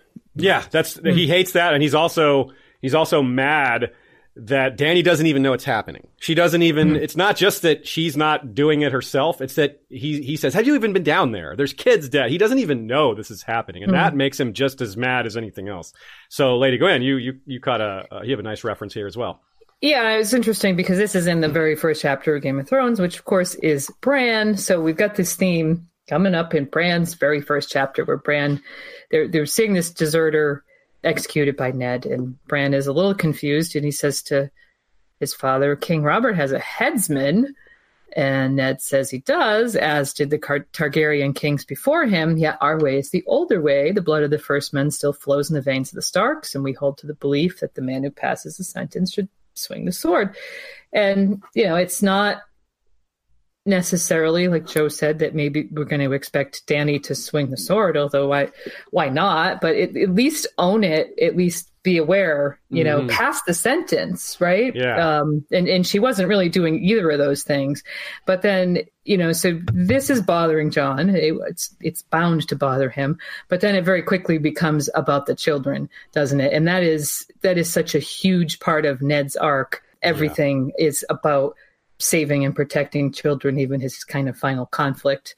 So, um, yeah, you had this great quote. This really, yeah, this quote yeah. just hit, hit me, knocked me to my knees when I found it. It was like, man, this is really what exactly what Jon. We talk about these parallels between Jon and Ned, and this is just, I guess it's foreshadowing. I don't know what you want to call it, but it is, it's powerful. Here it is. Yet last night he had dreamt of Rhaegar's children. Lord Tywin had laid the bodies beneath the Iron Throne, wrapped in the crimson cloaks of his house guard. That was clever of him. The blood did not show so badly against the red cloth. The little princess had been barefoot, still dressed in her bedgown. And the boy, the boy. Ned could not let that happen again. The realm could not withstand a second Mad King, another dance of blood and vengeance. He must find some way to save the children. Ooh, mm-hmm. yeah. And that's really early in a Game of Thrones. And think of the way he says it, another dance of blood and vengeance. And when mm-hmm. Daenerys is, is asked by Pyat, not Pyat Pree, but Caro, um, not Caro, uh, Xaro Xhoan Daxos, who says, don't go to Westeros. You know, let's go sail around the Jade Sea and listen to poets and do all this fun stuff and sail in pleasure barges and, and, and drink from the cup of blankety blank. And, and Dany says, I want to drink from the skull of the usurper to toast to vengeance. You know, it's like, oh, Right.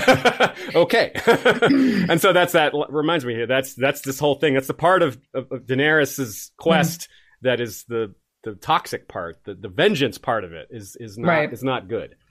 The interesting thing about this this quote is that um, it, you know he must find some way to save the children, and he's thinking about very much what's on his mind is Robert's wish to have Dany assassinated.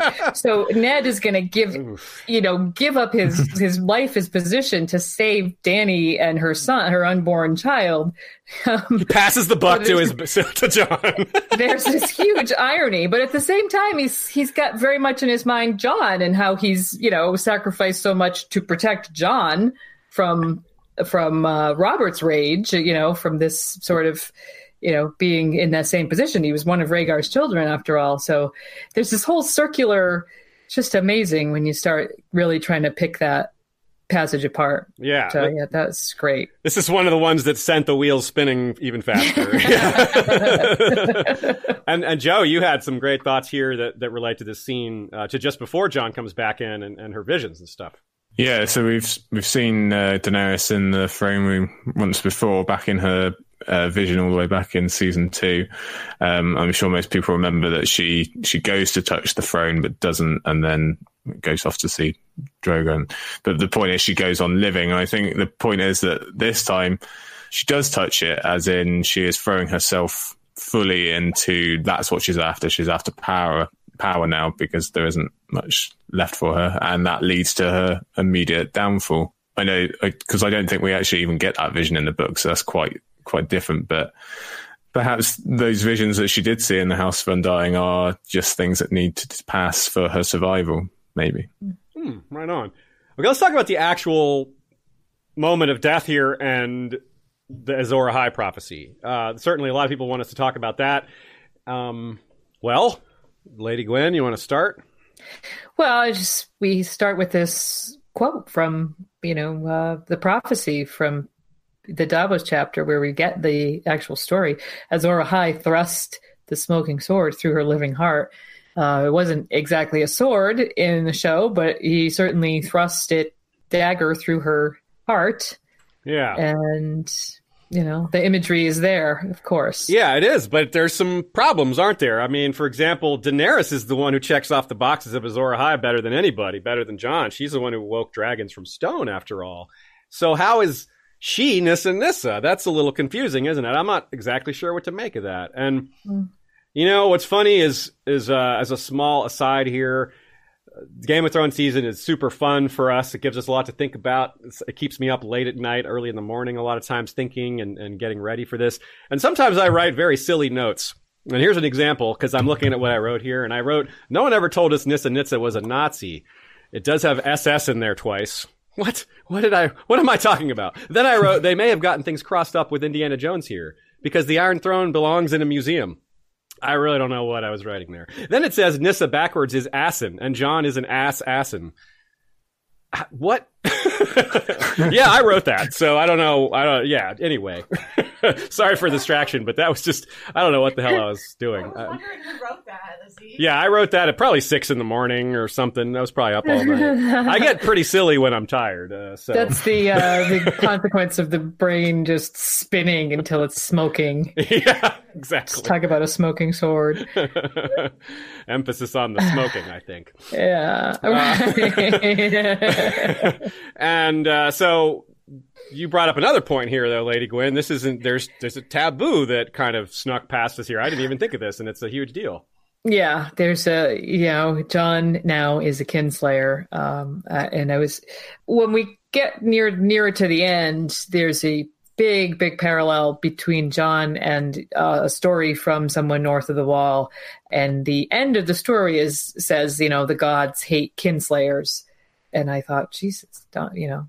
Jon's a kinslayer, and that is not going to escape him because it's a huge taboo in the North. It's a Yeah. great big part of their culture. So, um, you know, this is why he's he's not going to ever choose any sort of power. If if it plays out that he is the one that has to do this, uh, it is going to be you know the ultimate tragedy because he's going to have to walk away from everything because of you know this sort of who he is. Because he um, killed one little lady. they he kills one little lady. Just one little lady. One I mean, think of a tailspin that Robb Stark went into when he killed Rickard Karstark, Oh, who boy. Yeah, that's the what I was thinking. Karstarks haven't been related to the Starks for like centuries and centuries. yeah. They're, they diverged so far ago that you know they're they're just like the only tangentially are they related. So imagine Jon has to kill his own aunt. You know what that will do to his sort of his psyche, and it just uh, It's it's that Robb example is fantastic because if you remember what Karstark says, he says, "Kill me then and be cursed." right. and it's like, yeah, it's kind of what happened. He kind of was cursed. it, well, he was, and so I mean, this is it. That just shows how huge that is in their culture. The North is, you know, very, they have uh, things like kinslaying and and guest right loom much larger in First Men Northern culture than they do kind of in the South. So, yeah. so yeah, it's just something to, to think about and keep an eye on how how that's going to play out for him. Speaking of smoking, shout out to Weed Detective on Twitter who points out that Ned refuses to assassinate Dany, but Jon has to, which we mentioned. But what we didn't mention is that Jon gave someone else a for the watch moment. After having it done to himself, he did it to somebody else. Ooh, yeah. Hmm. Those are some feels. Joe, you have some thoughts here. Yeah, similar to on those lines. It's, it really struck me that Jon finally kind of went underhanded to to do the do the deed. He lies to her, tricks her. I don't think, you know, he gave her as many opportunities as he could. He really tried to bargain. It was kind of tragic seeing him beg her not to go down the route that she was, but uh, it was a no go. Um, so he gave up his honor for the realm by, you know, tricking, kissing her, and then kind of underhandedly killing her. And then even after that, when she goes down, it was, I got very emotional because we didn't even get to hear any final words. She just kind of looks and almost says something, and then that's it. And it really, really hit me like a brick. Yeah. And then, of course, the Drogon's reaction is just tear jerky, isn't it? Yeah, yeah, Yeah. nudging her. That really got me as well. That was that. That's vague. That's reminiscent of Silverwing nudging uh, Vermithor's wings uh, after the dance of the dra- after the second battle of Tumbleton and the dance of the dragons. It just took me right back to there. It's like, damn it! How do you make dragons be so sad? How does he do that? How do they do that?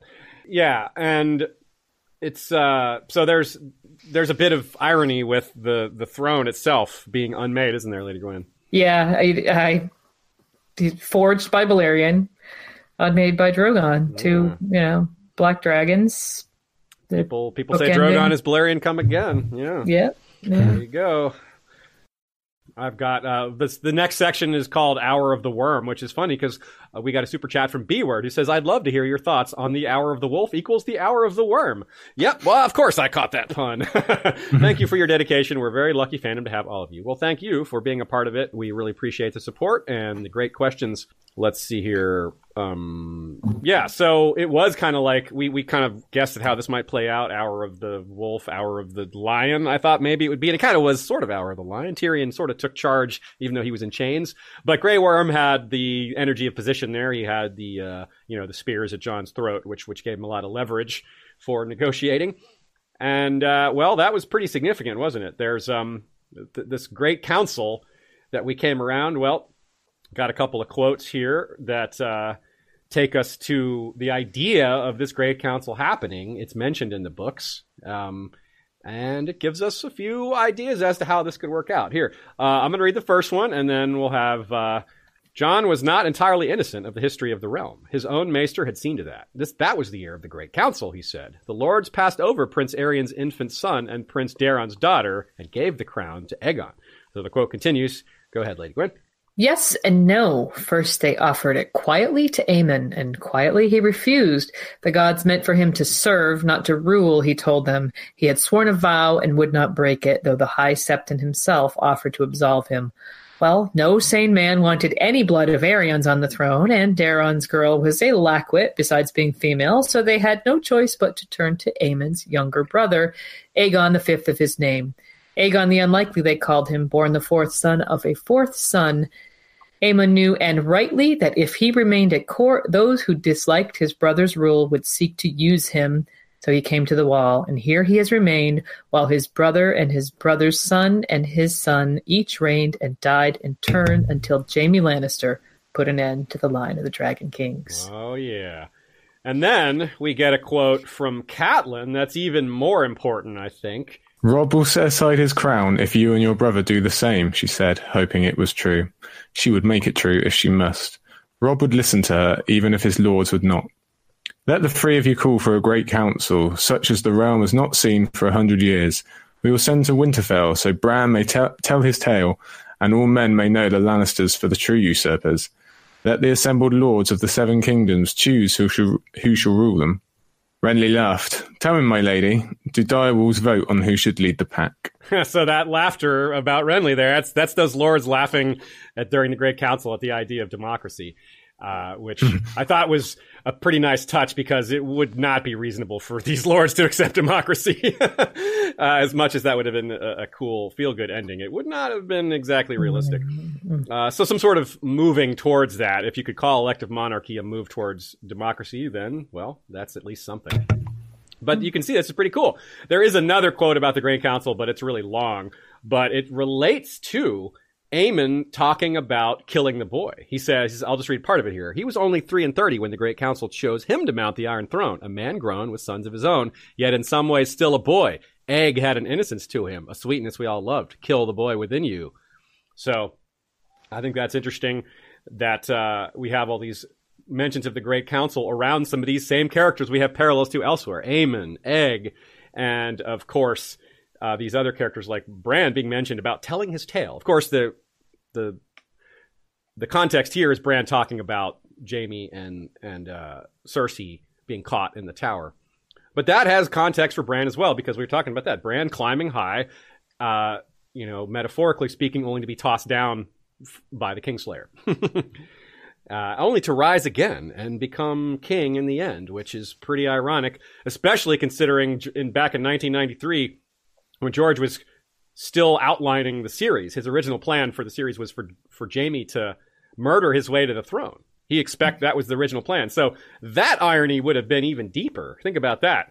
If the original plan was for Jamie, the Kingslayer, to murder his way to the throne, well, think about the irony of him almost murdering Bran, only for Bran to become king. That's pretty cool. it's still it's still pretty ironic, but the original 1993 outline, it was even more ironic. Let's see. Y'all's thoughts on this. Uh, Jon and Tyrion, kind of a familiar place there, huh? The Black Cells. Tyrion has been in in the Black Cells uh, now, kind of awaiting death more than once. Um, but it's not, and it's not just the Black Cells. Actually, I mean, if you think about Tyrion's arc, he spends a lot of time kind of uh, whether it's the black cells a couple of times or just locked up somewhere. Yeah. Um, in the Vale or Slaver's Bay or yeah. exactly. In prison in the Vale. Even after the Blackwater, he's kind of like locked up in his own room. They move him out of the Tower of the oh, Hand and he's like, uh, you know, when he's a slave, when he's kind of in Illyrio's house, he's kind of just, you know, being held there waiting. Uh, he spends a lot of time just locked in a little room waiting for something bad to happen. Hmm. yeah. so we don't know who called the Great Council. We have some notes on this, but I think we're going to skip past it mostly because we're, run, mm. we're running a little short on time. But it's going to be interesting to see who, who does it in the books. Um, could be mm-hmm. Tyrion, could be Grey Worm. It could be mm-hmm. a, a, council of, you know, they agree to that this is what's necessary. Um, there isn't a really powerful hand figure like Bloodraven to do it. That's what is missing that wouldn't necessarily fit here, unless I'm not thinking of somebody. I, I can't. No one see, comes to mind anyway, but we'll see. Uh, so let's talk about King Bran. Um, let's spend the last uh, the the rest of the episode on that because it's obviously a huge huge topic, and we've gathered some evidence for foreshadowing that exists in the books, and of course there needs to be a lot more um, digging. Ashea noticed that Bran the Broken is a name he gives to himself in his own mind, not unlike calling the Three Eyed Crow the Three Eyed Crow. It's just a name they had to give him because he didn't have an, uh, a name. So he uh, thinks of himself that way, and it really it's painful, of course, to think of himself that way. So it was a little awkward for them to just declare Brand the Broken. Like, wait, can we Can we have a more friendly nickname? A little Brand the, the all seeing or Brand the wise or something like that? Yeah. Why is it Brand the broken? But of course, this does remind us of Aegon the Third, the broken king. Um, mm-hmm. And Lady Gwyn, what do you think about that parallel? Well, just, you know, the first visceral parallel is, you know, Aegon III lived through a vicious war involving dragons uh, during the course. Uh, well, actually, it wasn't during the course of this war it, in terms of Bran, but, you know, his mother was brutally murdered. Uh, so, you know, it's a something that led to him being quite solemn and broken. So, um, yeah. Definitely, and he was forced yeah. to split apart from his brother, like like uh, mm-hmm. like Rickon uh, where uh, Rickon slash Viserys, uh, Aegon the Third did. Okay, this could argue maybe for Bran to skin change a dragon, um, maybe not. I mean, we already have there's other arguments for that. Uh, then we have the secret siege of Aegon the Third trapped in the Red Keep or in Maegor's Holdfast versus Bran in the cave, surrounded by whites, um, while he's mm. down there dreaming on his weirwood throne. Their their pets, Summer versus Stormcloud. We have Sandoq the Shadow versus Cold Hands uh, who you know defends them, helps them get into the cave there. And of course, the Sandok the Shadow episode definitely has some White Walker vibes with all these guys in white uh, being led by a White Walker, um, a King's Guard. We have a Weirwood Throne versus the Iron Throne.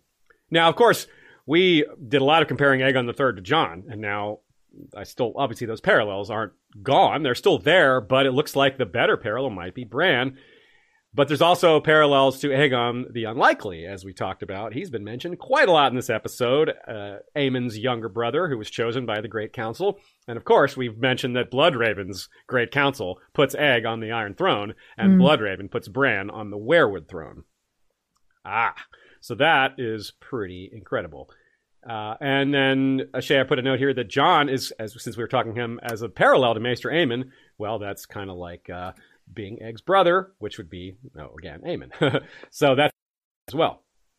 Um, and in the beginning, again, this first chapter, I was really poring over Bran's first chapter, which is the first chapter minus the prologue.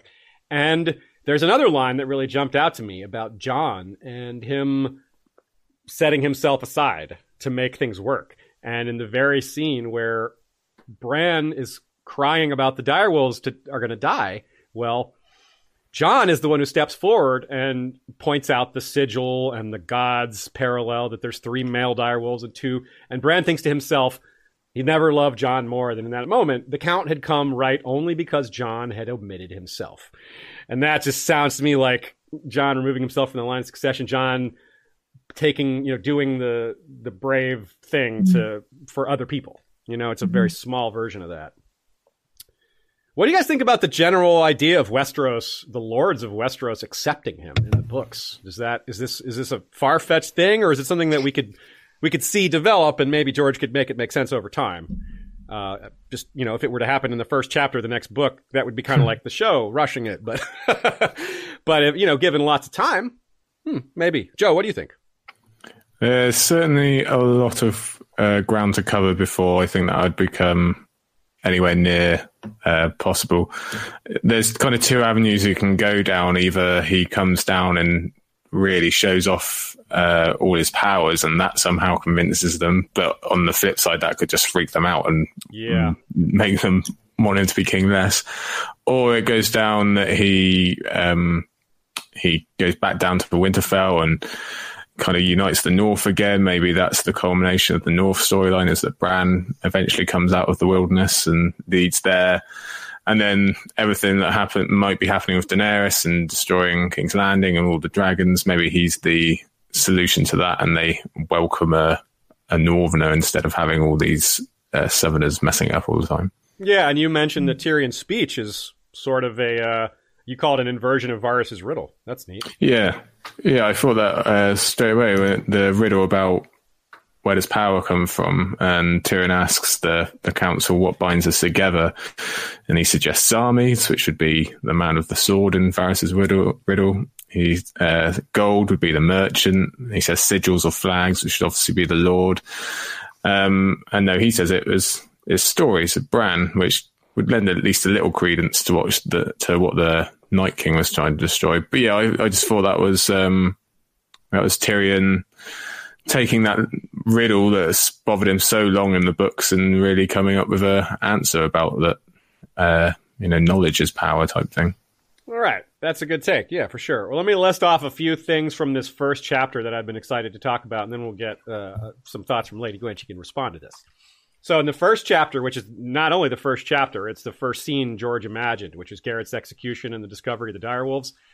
So, Bran's first chapter is all about fear at the beginning, which is an interesting thing to consider given Dany's fear versus love uh, dichotomy that comes up a lot, and with other characters in the past like Tywin and, and Ned of course, it's like I said, it's a theme in general throughout the books, but it it's right there in that first chapter, and I never really noticed it. Robb says Gared died well, and Jon says he was already dead from fear. You could see it in his eyes. Bran had already fixated on Gared's eyes before hearing that, and he saw it too.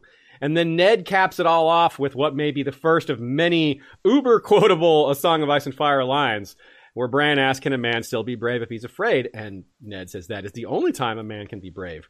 And there's even little bits like when Bran is looking, Jon rides up next to him and says, don't turn, you know, don't be afraid. Why, you know, tur- don't turn your eyes away. Uh, Father will know. So he's, you know, making sure Bran is brave just to facing the execution. But the second half of the chapter, well, it begins with this theme of fear, ends with love because they find the direwolf pups. And it's a theme of mercy because Hullen even says it will be a mercy to kill them. And that's, mm-hmm. boy, that's an ethical conundrum, isn't it? A mercy to kill something is kind of like, you really got to be sure about that, don't you? And Bran is just horrified by this. And Ned is, you know, well, it, no, it will be, uh, it will be bad. We can't, you know, you don't want to teach, you don't want to bring these dire wolves around. But they talk him into it, uh, partly because of Jon and his words about the, them being a sign from the gods. And it just struck me that this is a, such a seminal, important part of the whole series, and I never really noticed it was so big part of this first chapter, this fear versus love dichotomy. Mm. Uh, I, I have more, but I'll let Lady Gwyn. I want to get your take on this first part and, and see what it's what it says to you. Yeah, um, I think this is you know it's huge. Um, it's really the the primary uh, political conflict uh, set if you set aside the magic and the whatever you know the prophecies and everything this is the primary political conflict in the series is you know the ideas of fear versus love and like you said we see it so much with tywin tywin versus ned and the things that they taught their children uh, we talked a lot in our tywin episode about their their styles of fatherhood uh, so you see it playing out in their children, uh, which is why you know we we had that discussion about Tyrion earlier. But you know they're they're all sort of living the lessons that they learned as children from their fathers. So uh, where Dany fits in, I guess, is that um, her father fell very much along those same lines as a as a as a former ally of Tywin and. Um, I guess it's no surprise to see it playing out in her arc as well. Yeah, very true. Okay, so here's a few other things. Um, we have that that nice little series of chapters where Bran is Prince of Winterfell, and he's actually ruling in Robb's stead. It's very interesting in this new light, especially considering this fear love theme, because Bran, when he's ruling Winterfell, he specifically thinks about how he wants to show love for his people and how they'd love him back. And Lady Gwyn, you caught a little parallel to another Stark there, didn't you? Yes, she. Uh, Sansa thinks at the Blackwater, she's observing Cersei, who is, it's this very much this theme. She's observing Cersei being in creating fear in people. And she thinks if I'm ever a queen, I'll make them love me. right Which on. is why many of us are not that surprised to see Sansa being a queen. Yeah, uh, definitely. as, as an aside. Another thing that Sansa show Sansa reminds us of that's that's different in the books is that show Sansa looks pretty much like book Sansa. That's a so Sophie is a very good match for book Sansa, but Isaac does not look like book Bran, and that's important almost never, except right here. It is a little important because the fact that he looks like a Tully is important. We were talking about Joe talked about maybe who he is is going to freak people out. Well, it would help a little bit if he looks like a Southerner instead of a Northerner. He looks like a Tully, and the fact that he has mixed North South heritage, that could be a plus in a great council setting. The fact that he comes from both cultures. Uh, and then a lot of people have asked if about Bloodraven maybe manipulating Bran, or and I've talked about the conflict between them. Well, here's an interesting little quote uh, that y'all might want to consider. Uh, I wrote here that his mentor Bloodraven is a master of whispers in hand, who many claim was effectively the power on the throne for Aerys and for part of Maekar's reign. Uh, Maekar, not part, he was he was hand for all of Maekar's reign, but you know he would have Maekar was a stronger ruler than Aerys the quote the quote continues here uh, is that a ra- or not a quote rather, but my point continues here that a raven on the shoulder of different kings is kind of how people see him. He's like the the proverbial devil on one shoulder, the angel on the other. So he's seen as a raven, and that's more ominous because, like I said, Bran's thoughts on how to lead are very different from Blood Ravens, and Blood Ravens quite ruthless. So here's a quote that that kind of speaks to that. Lightning flashed and thunder rumbled, and dead men with black hands and bright blue eyes shuffled round a cleft in the hillside, but could not enter. That's, of course, a reference to the secret siege I was talking about before. The quote continues Under the hill, the broken boy sat upon a weirwood throne, listening to whispers in the dark as ravens walked up and down his arms. Whoa, yeah, that's a big one. Uh, so, a couple other points here. Uh, that um, well, as far as brand quotes, there's a, a, couple other ones that we don't really have time for, but I, am I'm excited to share with the, these with you guys later. Uh, Lady Gwyn, let me get more of your takes here on uh, some of these other things, uh, with the Blood Raven stuff, and also the um, the Bran's look. Anything else mm-hmm. you want to say? Yeah, I think I think those are good points, and I think um, you know, Blood Raven is arguably could be viewed in the light of a kingmaker. Uh, he played such an important role in Daeron the Second and Aerys the First reign, and, and in bringing uh, Aegon the Unlikely to the throne. So I, I, think you know, in terms of the relationship he's having with Bran, if he's having dreams, green seeing, you know, if he knows what the destiny is, um, arguably he's still kind of playing that role there. I think that quote especially where it's placed, the one that you just read about the the secret siege, um, brings us to a very good point, which has kind of been what I've been thinking a lot about.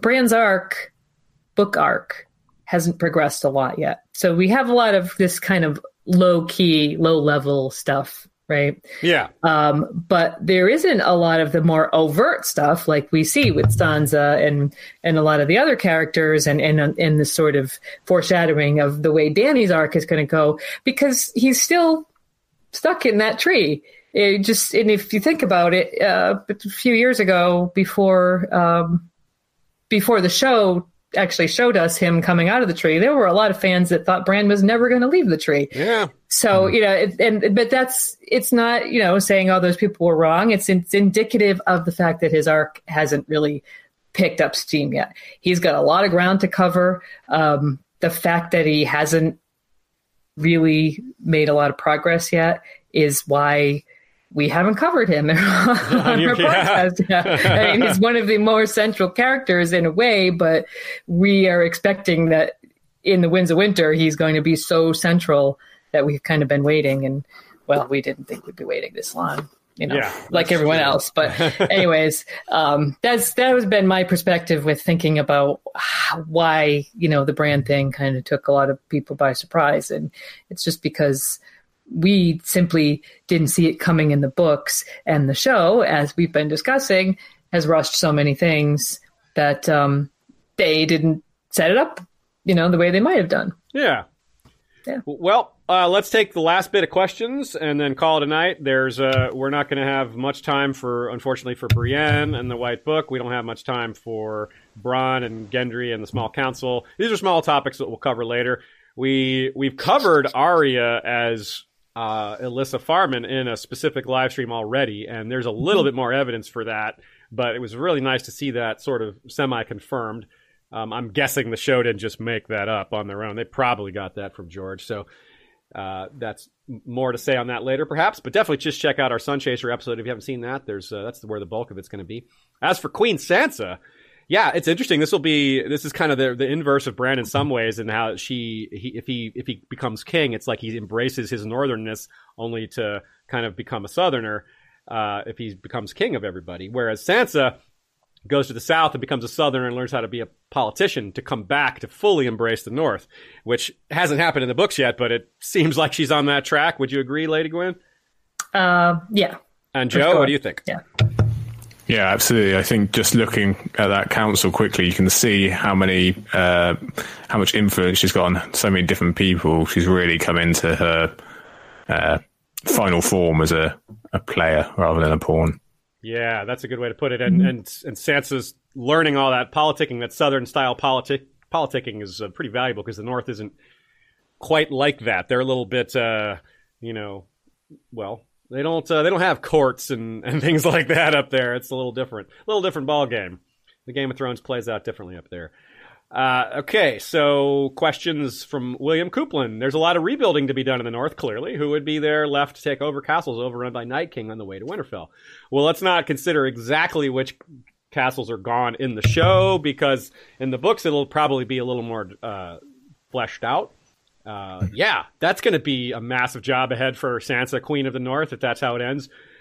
Depopulating, uh, or the, the fact that the North will be so heavily depopulated, probably worse than what happened in the show probably the entire North gets overwhelmed. Uh, Mm-hmm. the, the foreshadowing seems to show that others being defeated at the Trident, or at least Dany fighting them at the Trident. And I kind of doubt that if they get all the way to the Trident, that there's people just doing well still in the North. They're probably quite doomed at that point. So I feel like it's going to be a lot more empty, which might be part of why they need to be independent because they really need to take care of themselves. Um, that might be part of the impetus. Uh, so yeah, I think that's uh, going to be a huge deal. I, I personally think like White Harbor is going to be wiped out, which is just jeez, like there's a whole city. So King's Landing might get wiped out also, and it's going to be bloody and bad, folks. Winds of Winter is going to be nasty. Chris Trombley says thoughts on a book fallout of the Slavers Bay of Slavers Bay. Should Dany be killed in Westeros? Will her followers in Essos leave the cities and the Slavers returns?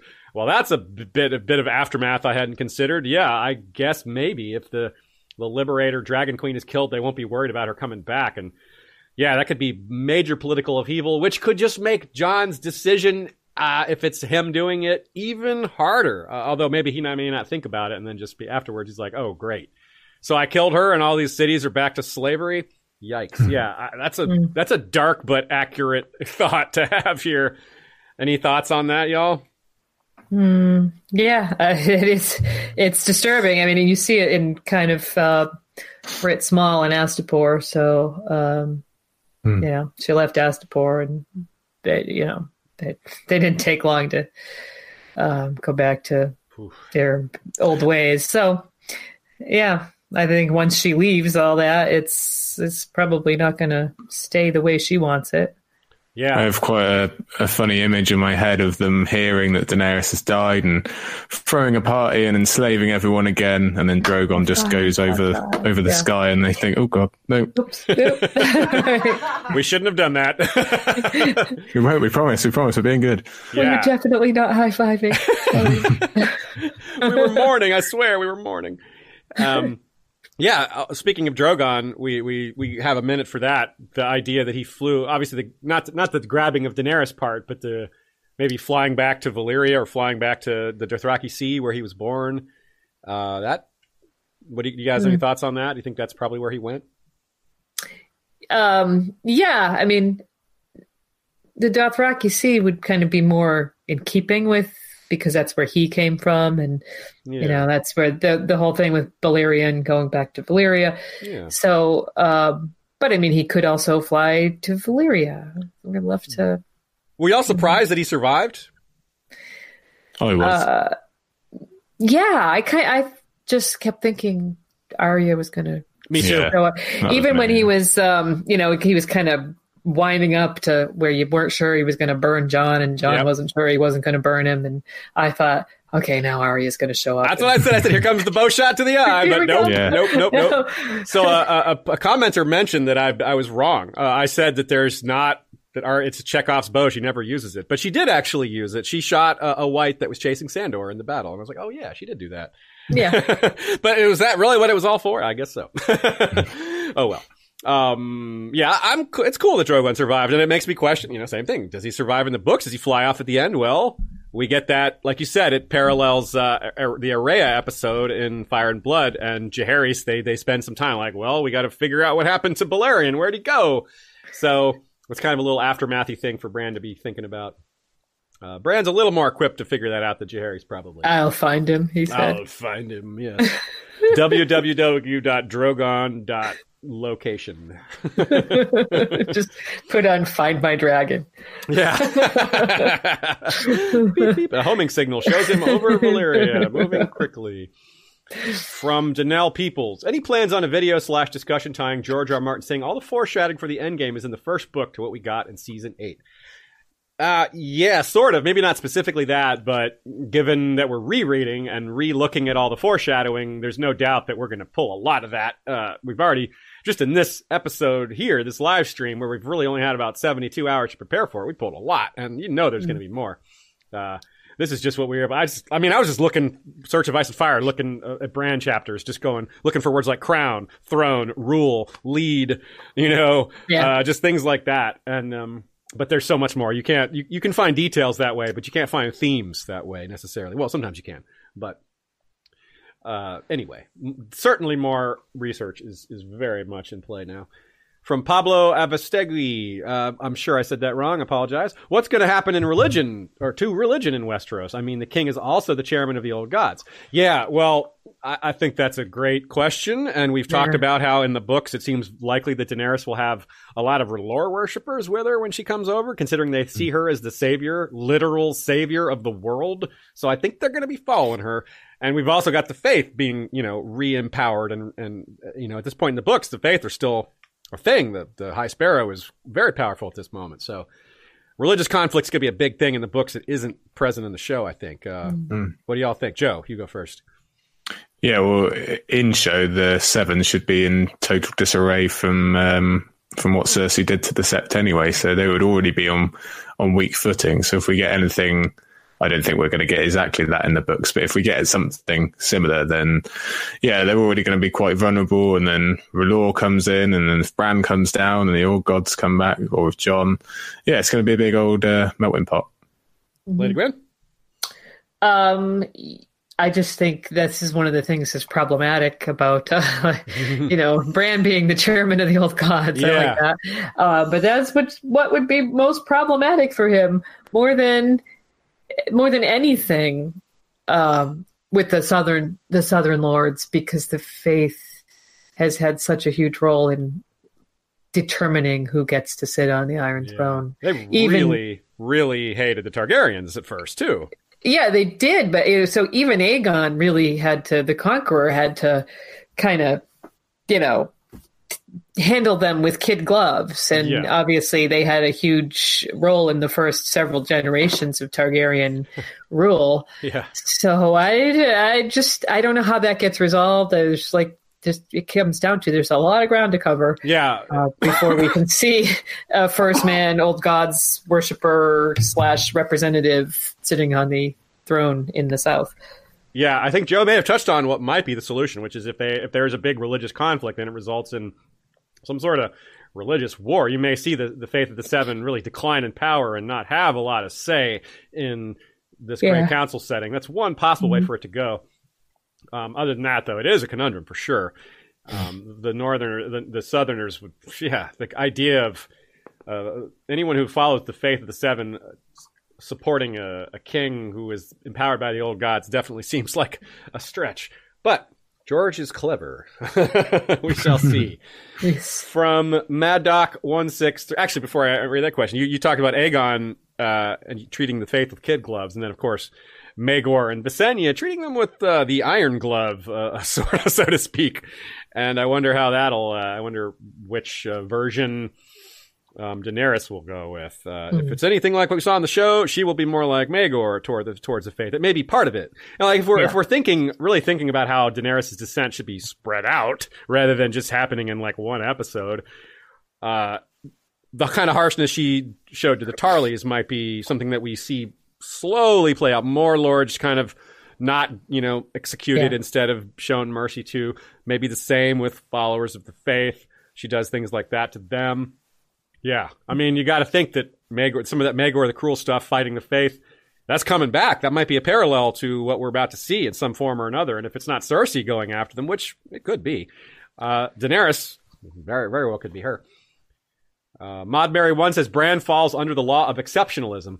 Well, he's not a Targaryen, but it is at least there is at least a precedent for exceptional beings uh, written into law, uh, like taking account for that. So, yeah, it's a it's a not a direct comparison, but it is at least uh, some kind of precedent for being above humanity, giving you uh, an edge. You know, uh, might have to reread that law of exceptionalism to see if the the wording is tricky at all. Maybe George threw a hint in there. Uh, okay, so yeah, Mad Doc one six three two's question is: Do you think the White Walker plot has a lot more to it in the books? Dear God, I hope so. Kind of off topic. Sorry, I don't catch you live very often. Keep up the great work. I don't think that's off topic. I think, and I think yes, I think there'll be a lot more to the White Walker plot. I think a lot more. Uh, do y'all agree? I see some nodding. I'm like, they're like, yeah, oh yeah, Oh, they're yes. like, mm definitely. Yes, it will take more than one night. yeah, that was be not a long night, y'all. That was a short night. That was really a short night. I mean, it probably felt long to them, but it was really like not. Not a single person froze to death. I mean, come on. we No, want people to freeze to death. no mothers smothered their babies rather than see them starve. And Yeah, where's the mother smothering babies? We demand. no kings died in their halls. I don't know. Just We're so inconsistent. We're like, Anyways. Dany shouldn't kill the children, but here we are calling for starving, freezing children to happen. Like, yes, give us that. Hypothetical children. Yeah. yeah, they're hypothetical children. uh, from Jill Wright. Jon took a knee to Bran. Is Jon no longer of the North? And then Jessica Brandwine wants us to consider Jon, his, his, the way he looks back at the gate closing and takes note that there are no other Night's Watch in that group. It almost seems like he was going off to be with the Wildlings rather than to be with the Night's Watch. Is I see Lady Gwyn nodding emphatically. Hell yes. Hell yes. Uh, it can, this is, um, you know, the thing I was talking about before. There's a huge parallel to Jon. Jon that extends throughout his arc with Bael the Bard, King Beyond the Wall, and of course we have have to throw in the lovely wildling Val, who never really seemed to have a huge purpose. I mean, she did and she didn't, but it was hard to resolve it with what we thought Jon's arc was, and now maybe, huh, maybe Yeah, This maybe is this reason- is his his end game. maybe that's the reason for Val's existence. yeah, Uh, to be there at the end of all things for Jon. So How nice! Everyone to have a nice, uh, have a, an attractive young woman waiting for you at the end of everything. maybe that's the sweet in the bitter. I don't know. Uh, Trying to be positive. yeah, but it is kind of funny, Jill, considering Jill's question that he n- knelt to Bran. It's funny that if he goes off to be a wildling, he just knelt to the king. Like you're not supposed to kneel if you're going to go off to be a free nailer, right? Yes. but uh, you know, but Jon was, you know, he had to make, you know, make his obeisance. he had to Mm-hmm. show that he's, you know, not going to steal his brother's throne, his his nephew's throne, whatever. cousin, Yeah. it's his cousin. Yeah, It- cousin. Yeah, no, in all seriousness, that that scene that him leaving King's Landing was very much of this sort of like king choosing exile. I got a huge vibe of that. And so, you know, then he was yeah, kneeling to Bran as if he's it's kind of like passing the you know, I'm leaving. It's all yours. I'm out, bro. I mean, cousin. Out. Cuz. right. uh, fr- Joe, anything to add to that? I think you're, yeah, dead on. He's definitely off of the Wildlings now. He's free of all these heavy restraints he's had to carry for years. That look back at the gate was very definite goodbye to Westeros and all the terrible things that happened to him at Winterfell and King's Landing and what he's just had to do to Daenerys. That's all gone. He's put the ultimate barrier between it and now he's gets to go off and be wild, like he said to Tormund he wanted to do. And he's with Ghost. Yeah, yeah. Which, of course, petting Ghost was like, "Thank you, God." I know. And he's got his proper hair back. goodness. Right, exactly. and did y'all see the little the little um green Green grass, the of dream of green grass, spring. dream of spring. Nice touch So- by. Give him credit for that Good. nice touch for sure. Do have to give him credit for that. That was good. Um, and you know, there's a really funny Twitter account called "Why Did Jon Snow Smile?" And it's just a, it, it shows a shot of Jon Snow smiling, and then it describes why he smiled. And of course, there's not a lot of these because Jon Snow does not smile very Very often. rare. Yeah. But I wonder what that Twitter account thinks of Jon smiling at the closing gate. I think that that's his Yeah. last smile, and uh, it's a meaningful one. And I wonder what their take is. So if you're out there, whoever runs the Why Did Jon Snow Smile account, just know that we want to know what your take is on this too. uh, from B Word, what happens to Bran's powers when he dies? Does he pass them along to the next chosen king or the next, you know, three eyed Raven character Mm-hmm. type? Well, that's a real tough one because what's going to happen to the Weirwood network? If the, the White Walkers are wiped out or the threat of the others is defeated, does that impact the Weirwood network at all? Is the children probably aren't going to die out in the show like the books? So, yeah. woo, that's tough, but it's a question that Uh, needs to be answered that they may not, even the book may not answer it though. Yeah. I mean, it's implied that Bran is, you know, part just one of a, a long chain of this, you know, Green Seer kind of network. He, you know, he's he's taking over. Um, so yeah, and the way you know we talked about this a couple weeks ago, the way they kind of end is just to almost like they're just absorbed into the network, into the trees. Um, so yeah, I don't know Maybe what just- happens to all that. Uh, Is he just sit there, just constantly on the lookout for an heir, just like scanning everyone, like that guy over there, You know, it- that guy over there, that girl over it's kind of like um it's kind of like uh tibetan buddhism where you have the dalai Oh, lama yeah. and then and then they when the old dalai lama dies they find the new one Yeah. who's a baby a baby who was born it's my Recent- yeah, like right after, yeah. just yeah they, so they just kind of it's like a never-ending chain of life because they believe in reincarnation i don't know maybe That's brand's cool. just out looking at, out looking for his whoever it's going to be he needs that It's- thing that uh, what in the X Men, the Professor X has, where he gets into Yeah. the mind thing and he can find all the other mutants out there. Right. That's what Bran needs. He needs to find the other Green Seers out there. Uh, find my find my green seers Yeah, findmyair.com. the Fearless Mermaid says, Thank you all. Well, thank you, Fearless Mermaid. Brand, maybe? What's that? Cerebran? Cer- they called it Cerebran. Yes. yes, we all need some brand washing. Yeah. Oh. That's good. Cerebran. Yeah, Cerebro is the name of that device. I couldn't think of that. That's perfect. Also from Maura Lee, just a show of love and support. Well, thank you very much, Maura Lee. We appreciate it. And that is uh, also a good way to uh, end this episode with a show of love and support. Well, we love all of you. The show is over, but as you know, given the hurried pace of this episode where we tried to fit in a bunch of endgame thoughts packed into while reconsidering everything we know about the entire damn series. Uh, so clearly we have more to say on this. We'll be having both Joe and Lady Gwyn back for live streams in the future. As you know, we'll have live streams, uh, as I said, Tuesday and Saturday, once a month each. And we'll certainly be bringing them back along with other excellent guests from around the fandom to give their takes because we're not the only ones who have our heads spinning right now. Everybody's heads are spinning. A lot of these, anyone who's diving deep on this is uh, going all, it's like going down the rabbit hole all over again. Uh, so I've said it before. I'll really, really say it again. It's seriously Valar reread time, y'all. Serious, serious, seriously. So we're, let's all have fun with that together. Mm-hmm. And I will be letting you all know how, how exactly we're going to be doing that. takes a little consideration. Don't want to just uh, drop a plan without um, giving it some some thought and making sure it's going to work out. We don't want to have to change it midway. So give that proper consideration. So look forward to that, y'all. Can't wait to get back into that and uh, and the prequel show when that comes around. There's so much more for us to do. Okay, so let's say uh, adios for now. Let's let uh, People want to know when they'll see you now. when they'll see us next. The next live stream, we'll probably won't uh, go live again this month. It's the 22nd. We'll probably take a little time off and then we'll get right back to it the first Tuesday or Saturday. Either the first Tuesday or Saturday of, of um, June will be. be Tuesday. We have guests in town Saturday. Okay, so the first, pro- most likely, the first Tuesday of, of June, we will announce it as soon as possible and uh, us- announce the topic as well. We have got to figure out what we're going to do as far as that. Where, where to start? So many things to start with. uh, so uh, again, uh, Joe, tell everybody where to find you, and um, yeah, we'll also Yeah, you- a reminder to everybody that Joe's can, Joe's work will also be in our scripted episodes. Blackwood episode is probably one of, Of the first course. ones we'll do. So Yeah, Yeah, you can find me on Twitter, uh, Ser Buckley. You can find all you need to know there about the podcast, Our Faces, and the Castles book that's coming up. Um, I just wanted to say that I've had a real blast covering season eight. I've done a lot of work, not really slept, but uh, coming on here dream come view talking to you and Ashea and Lady Gwyn.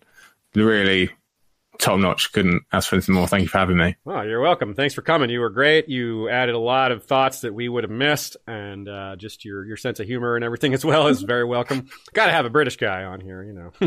Yeah, it's the law. It's the law. it's the law. And Lady Gwyn, so tell everybody, remind everybody where to find y'all, and maybe drop a few hints about what's coming up postseason for y'all, other than um, our continued Dance of the Dragons collaboration, which we also Yeah. have to rethink some parts of. right, exactly. So, uh, so yes, indeed, we have that. We'll be putting, you know, putting some thought into that. Uh, find us at radiowesteros.com. Find us on iTunes or on YouTube. Uh, skip on over to our YouTube channel and give us a like or a sub over there. Uh, we're on Spotify. Uh, we also have a Patreon. We've got some exciting new stuff in the works for when uh, Yokoi is uh, rejoining us soon. He's been on a brief hiatus, but he'll be back hopefully before too very long now, and we'll be announcing some new things. In the meantime, we have a new episode coming out uh, within a matter of days, possibly Whoa. as soon as tomorrow for our uh, for our patron rolling release, and then uh, later, uh, sort of mid or late next week uh, for a public release. What is it? All about uh, all about Lyanna Stark. It's called The Oh. Wolfmaid. It's got some really great contributions um, from some uh, talented members of the fandom. Uh, we also are going to be featuring a new episode, a new episode, a new essay all about Sandor Clegane, uh, contributed to us by our old friend Milady of York from the Ponta Player Project at Westeros.org. So cool. that'll be featured on our website or on my website actually, and linked on to Radio Westeros website very soon. So if you're interested in more book content, get on over there because uh, there's there's still so much to be so Yeah. much to be dug up Oh, in yeah. these books, and with new books coming, gosh, we've got our work cut out. Well, when us. George puts 10 meanings into every sentence, it just, geez. that makes it it gives us it makes our job uh, much more fun. yeah. You know, I wouldn't say hard. It just makes it complicated and fun. Yeah, it's the good kind of hard. You know, you have to Yeah. think a lot about it. It's not easy, but it is the it's the difficulty is fun. It's a fun challenge. Right. Uh, and to just for reference, and if anyone's curious, if anyone's wondering, if you've sent, ever sent a super chat, we do share our super chat revenue with our guests. But also, I highly recommend subscribing to Radio Westeros' Patreons. You can get their episodes early and their bonuses because Lady Gwyn committed, uh, contributed a lot here. And um, if you haven't checked them out by now, well, there's no better time than now. Uh, because, well, they have a lot to say. Their catalog is deep and rich. yes, it is. So, right on. We a lot there. Y'all do, y'all do. It's true. Yep. Okay, so uh, again, thank you to everybody who has attended all of our uh, book to show live streams over the years. There'll be more of them to come under uh, different auspices, but basic, same basic energy, same enthusiasm and level of research and attitude and all that. Uh, so the future is bright, folks. Thanks to Ashea for monitoring everything, the chat and all of the technology and everything, wearing so many hats at once. Thank you to Michael Klarfeld for the video intro and outro. Thank you to Jesse Kowal slash Joey Townsend for the music, both versions uh, that are used on the podcast, as well as all of our sponsors and patrons. Time to read the uh, Patreon credits. I believe I had to skip them last week, so it's uh, definitely time to get that back in here. The mysterious BR is Hand to the King. The Smiling Wolf, Lord Stephen Stark of the Broken Tower, is uh, titles, titles, titles, and of Queen Ashea, who is known as the best. Uh, he he he wanted us to say it that way from now on. I like it. It's very much uh, very meta, very appropriate. Lord Jim the Fortuitous of Wars and Politics of Ice and Fire blog is Warden of the West. Lord George Stormsville the Cunning, Lord of the Chiliad, is Warden of the East. Quebeth the Unfrozen is Lord of the Bricks and Castle Crimson Light, Defender of the Old Gods, and Warden of the North. Lady Kelly McMath of Covington is Lady of the Villa Hills and Crescent Springs, Warden of the South. Lord James Tuttle is King of the Stepstones and Narrow Sea, Commander of the Royal Fleet, consisting of the Narrow Fleet led by flagship Caraxes and the Bloodstone Fleet led by flagship Prince Daemon. His fleets were untouched by Daenerys' uh, wrecking of the Iron Fleet. He knew to stay away from dragons. Some people are smarter than l- no magic Euron. High magic Euron might be a totally different ballgame. We'll see. King Beyond the Wall, Sidney Jesse is the Fallborn, Lord of Blue Spring and the Haunted Forest, wields a dagger of dragonglass and the Valyrian steel blade Red Frost. Our small council includes Lord Daniel the Sneaky Russian, Master of Ships, Grand Maester Via James, Lord Benjamin of House Hornwood is Master of Laws, Lord Fabian Flowers, the Bastard of Greenshield, is Master of Coin, not Master of Groin. Lord Johann of House Orkos is called Shadowhawk, Master of Whisperers. Lady Direliz of Castle Naki is the Alpha Patron. Lord Dan of the Red Mountains and Castle Great Bell is Breaker of the Second Stone. Gregor the Toasty is Lord of the Bread Fort. Lord Ryan of Castle Stonegate is Guardian of the Rocky Mountain Pass. Ashlyn Winter is the Hawk's-Eye, Lady of Castle Skyfall. Lord uh, Lady Mikkel of Moonacre is leader of the Weirwood Protectorate Alliance. The Lord of the Halls of Castle Hillcrest is wielder of the Valyrian steel machete Everglazed. Lord Alster Whitaker is Lord of the Dawnhold. Lord Bemmy Snugglebunny is Guardian Ranger of the Hidden Hundred Acre Weirwood, dual wielder of the Valyrian short swords Glorious Morning and Little Light Wise, sharpshooter of the Iron- Weirwood and Ironwood Laminated Longbow Todd Von Oben. When you fear things cannot get worse, Snugglebunny enters the fray. The Bastard of the Wolfswood is First Forester of the Old Gods, sworn to House Ironwerewood. Listen for the silence. Lady Liana Kelly of Wolf Island is Protectress of the Steelhold.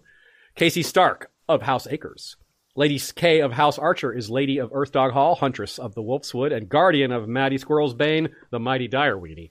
Lady Raywin of House Dillsdane is the Star Spear.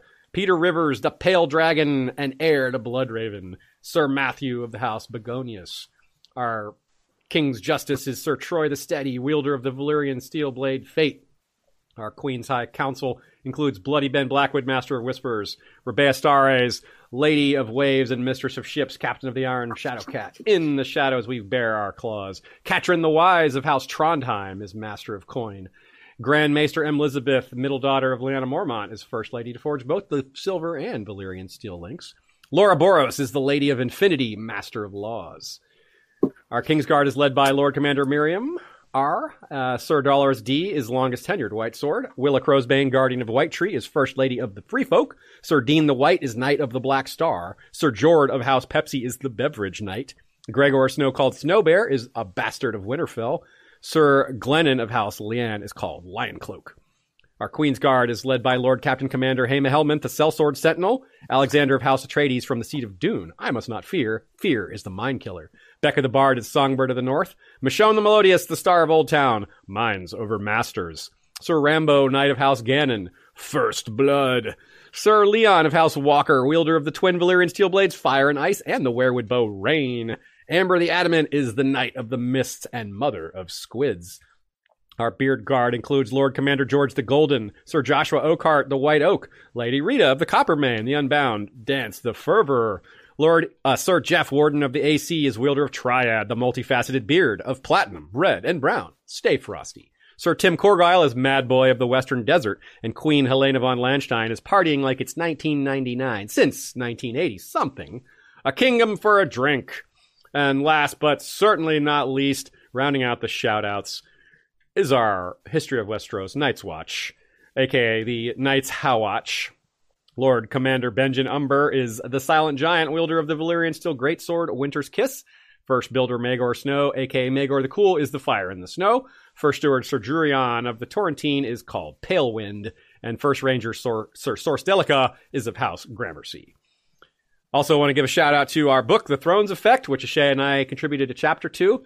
If you want to do some more reading about the extended world of Game of Thrones, how it's impacted society, how it's impacted people, very meta stuff, really. Uh, naming of kids and pets and all that sort of fun stuff. We go into a lot of uh, excellent detail, if I do say so myself, and so do our other co-authors. So check that out. It's a there's a link available on our website, and I believe there's a link in the episode description as well. And that's it, everybody. So thank you again to everyone for making our show coverage so excellent and wonderful and fun, most of all, and hopefully uh, thought provoking. And of course, if you do think so, well, stick with us. We got a lot more to come. And I say this more emphatically than I've ever said it. Valar Rereadus.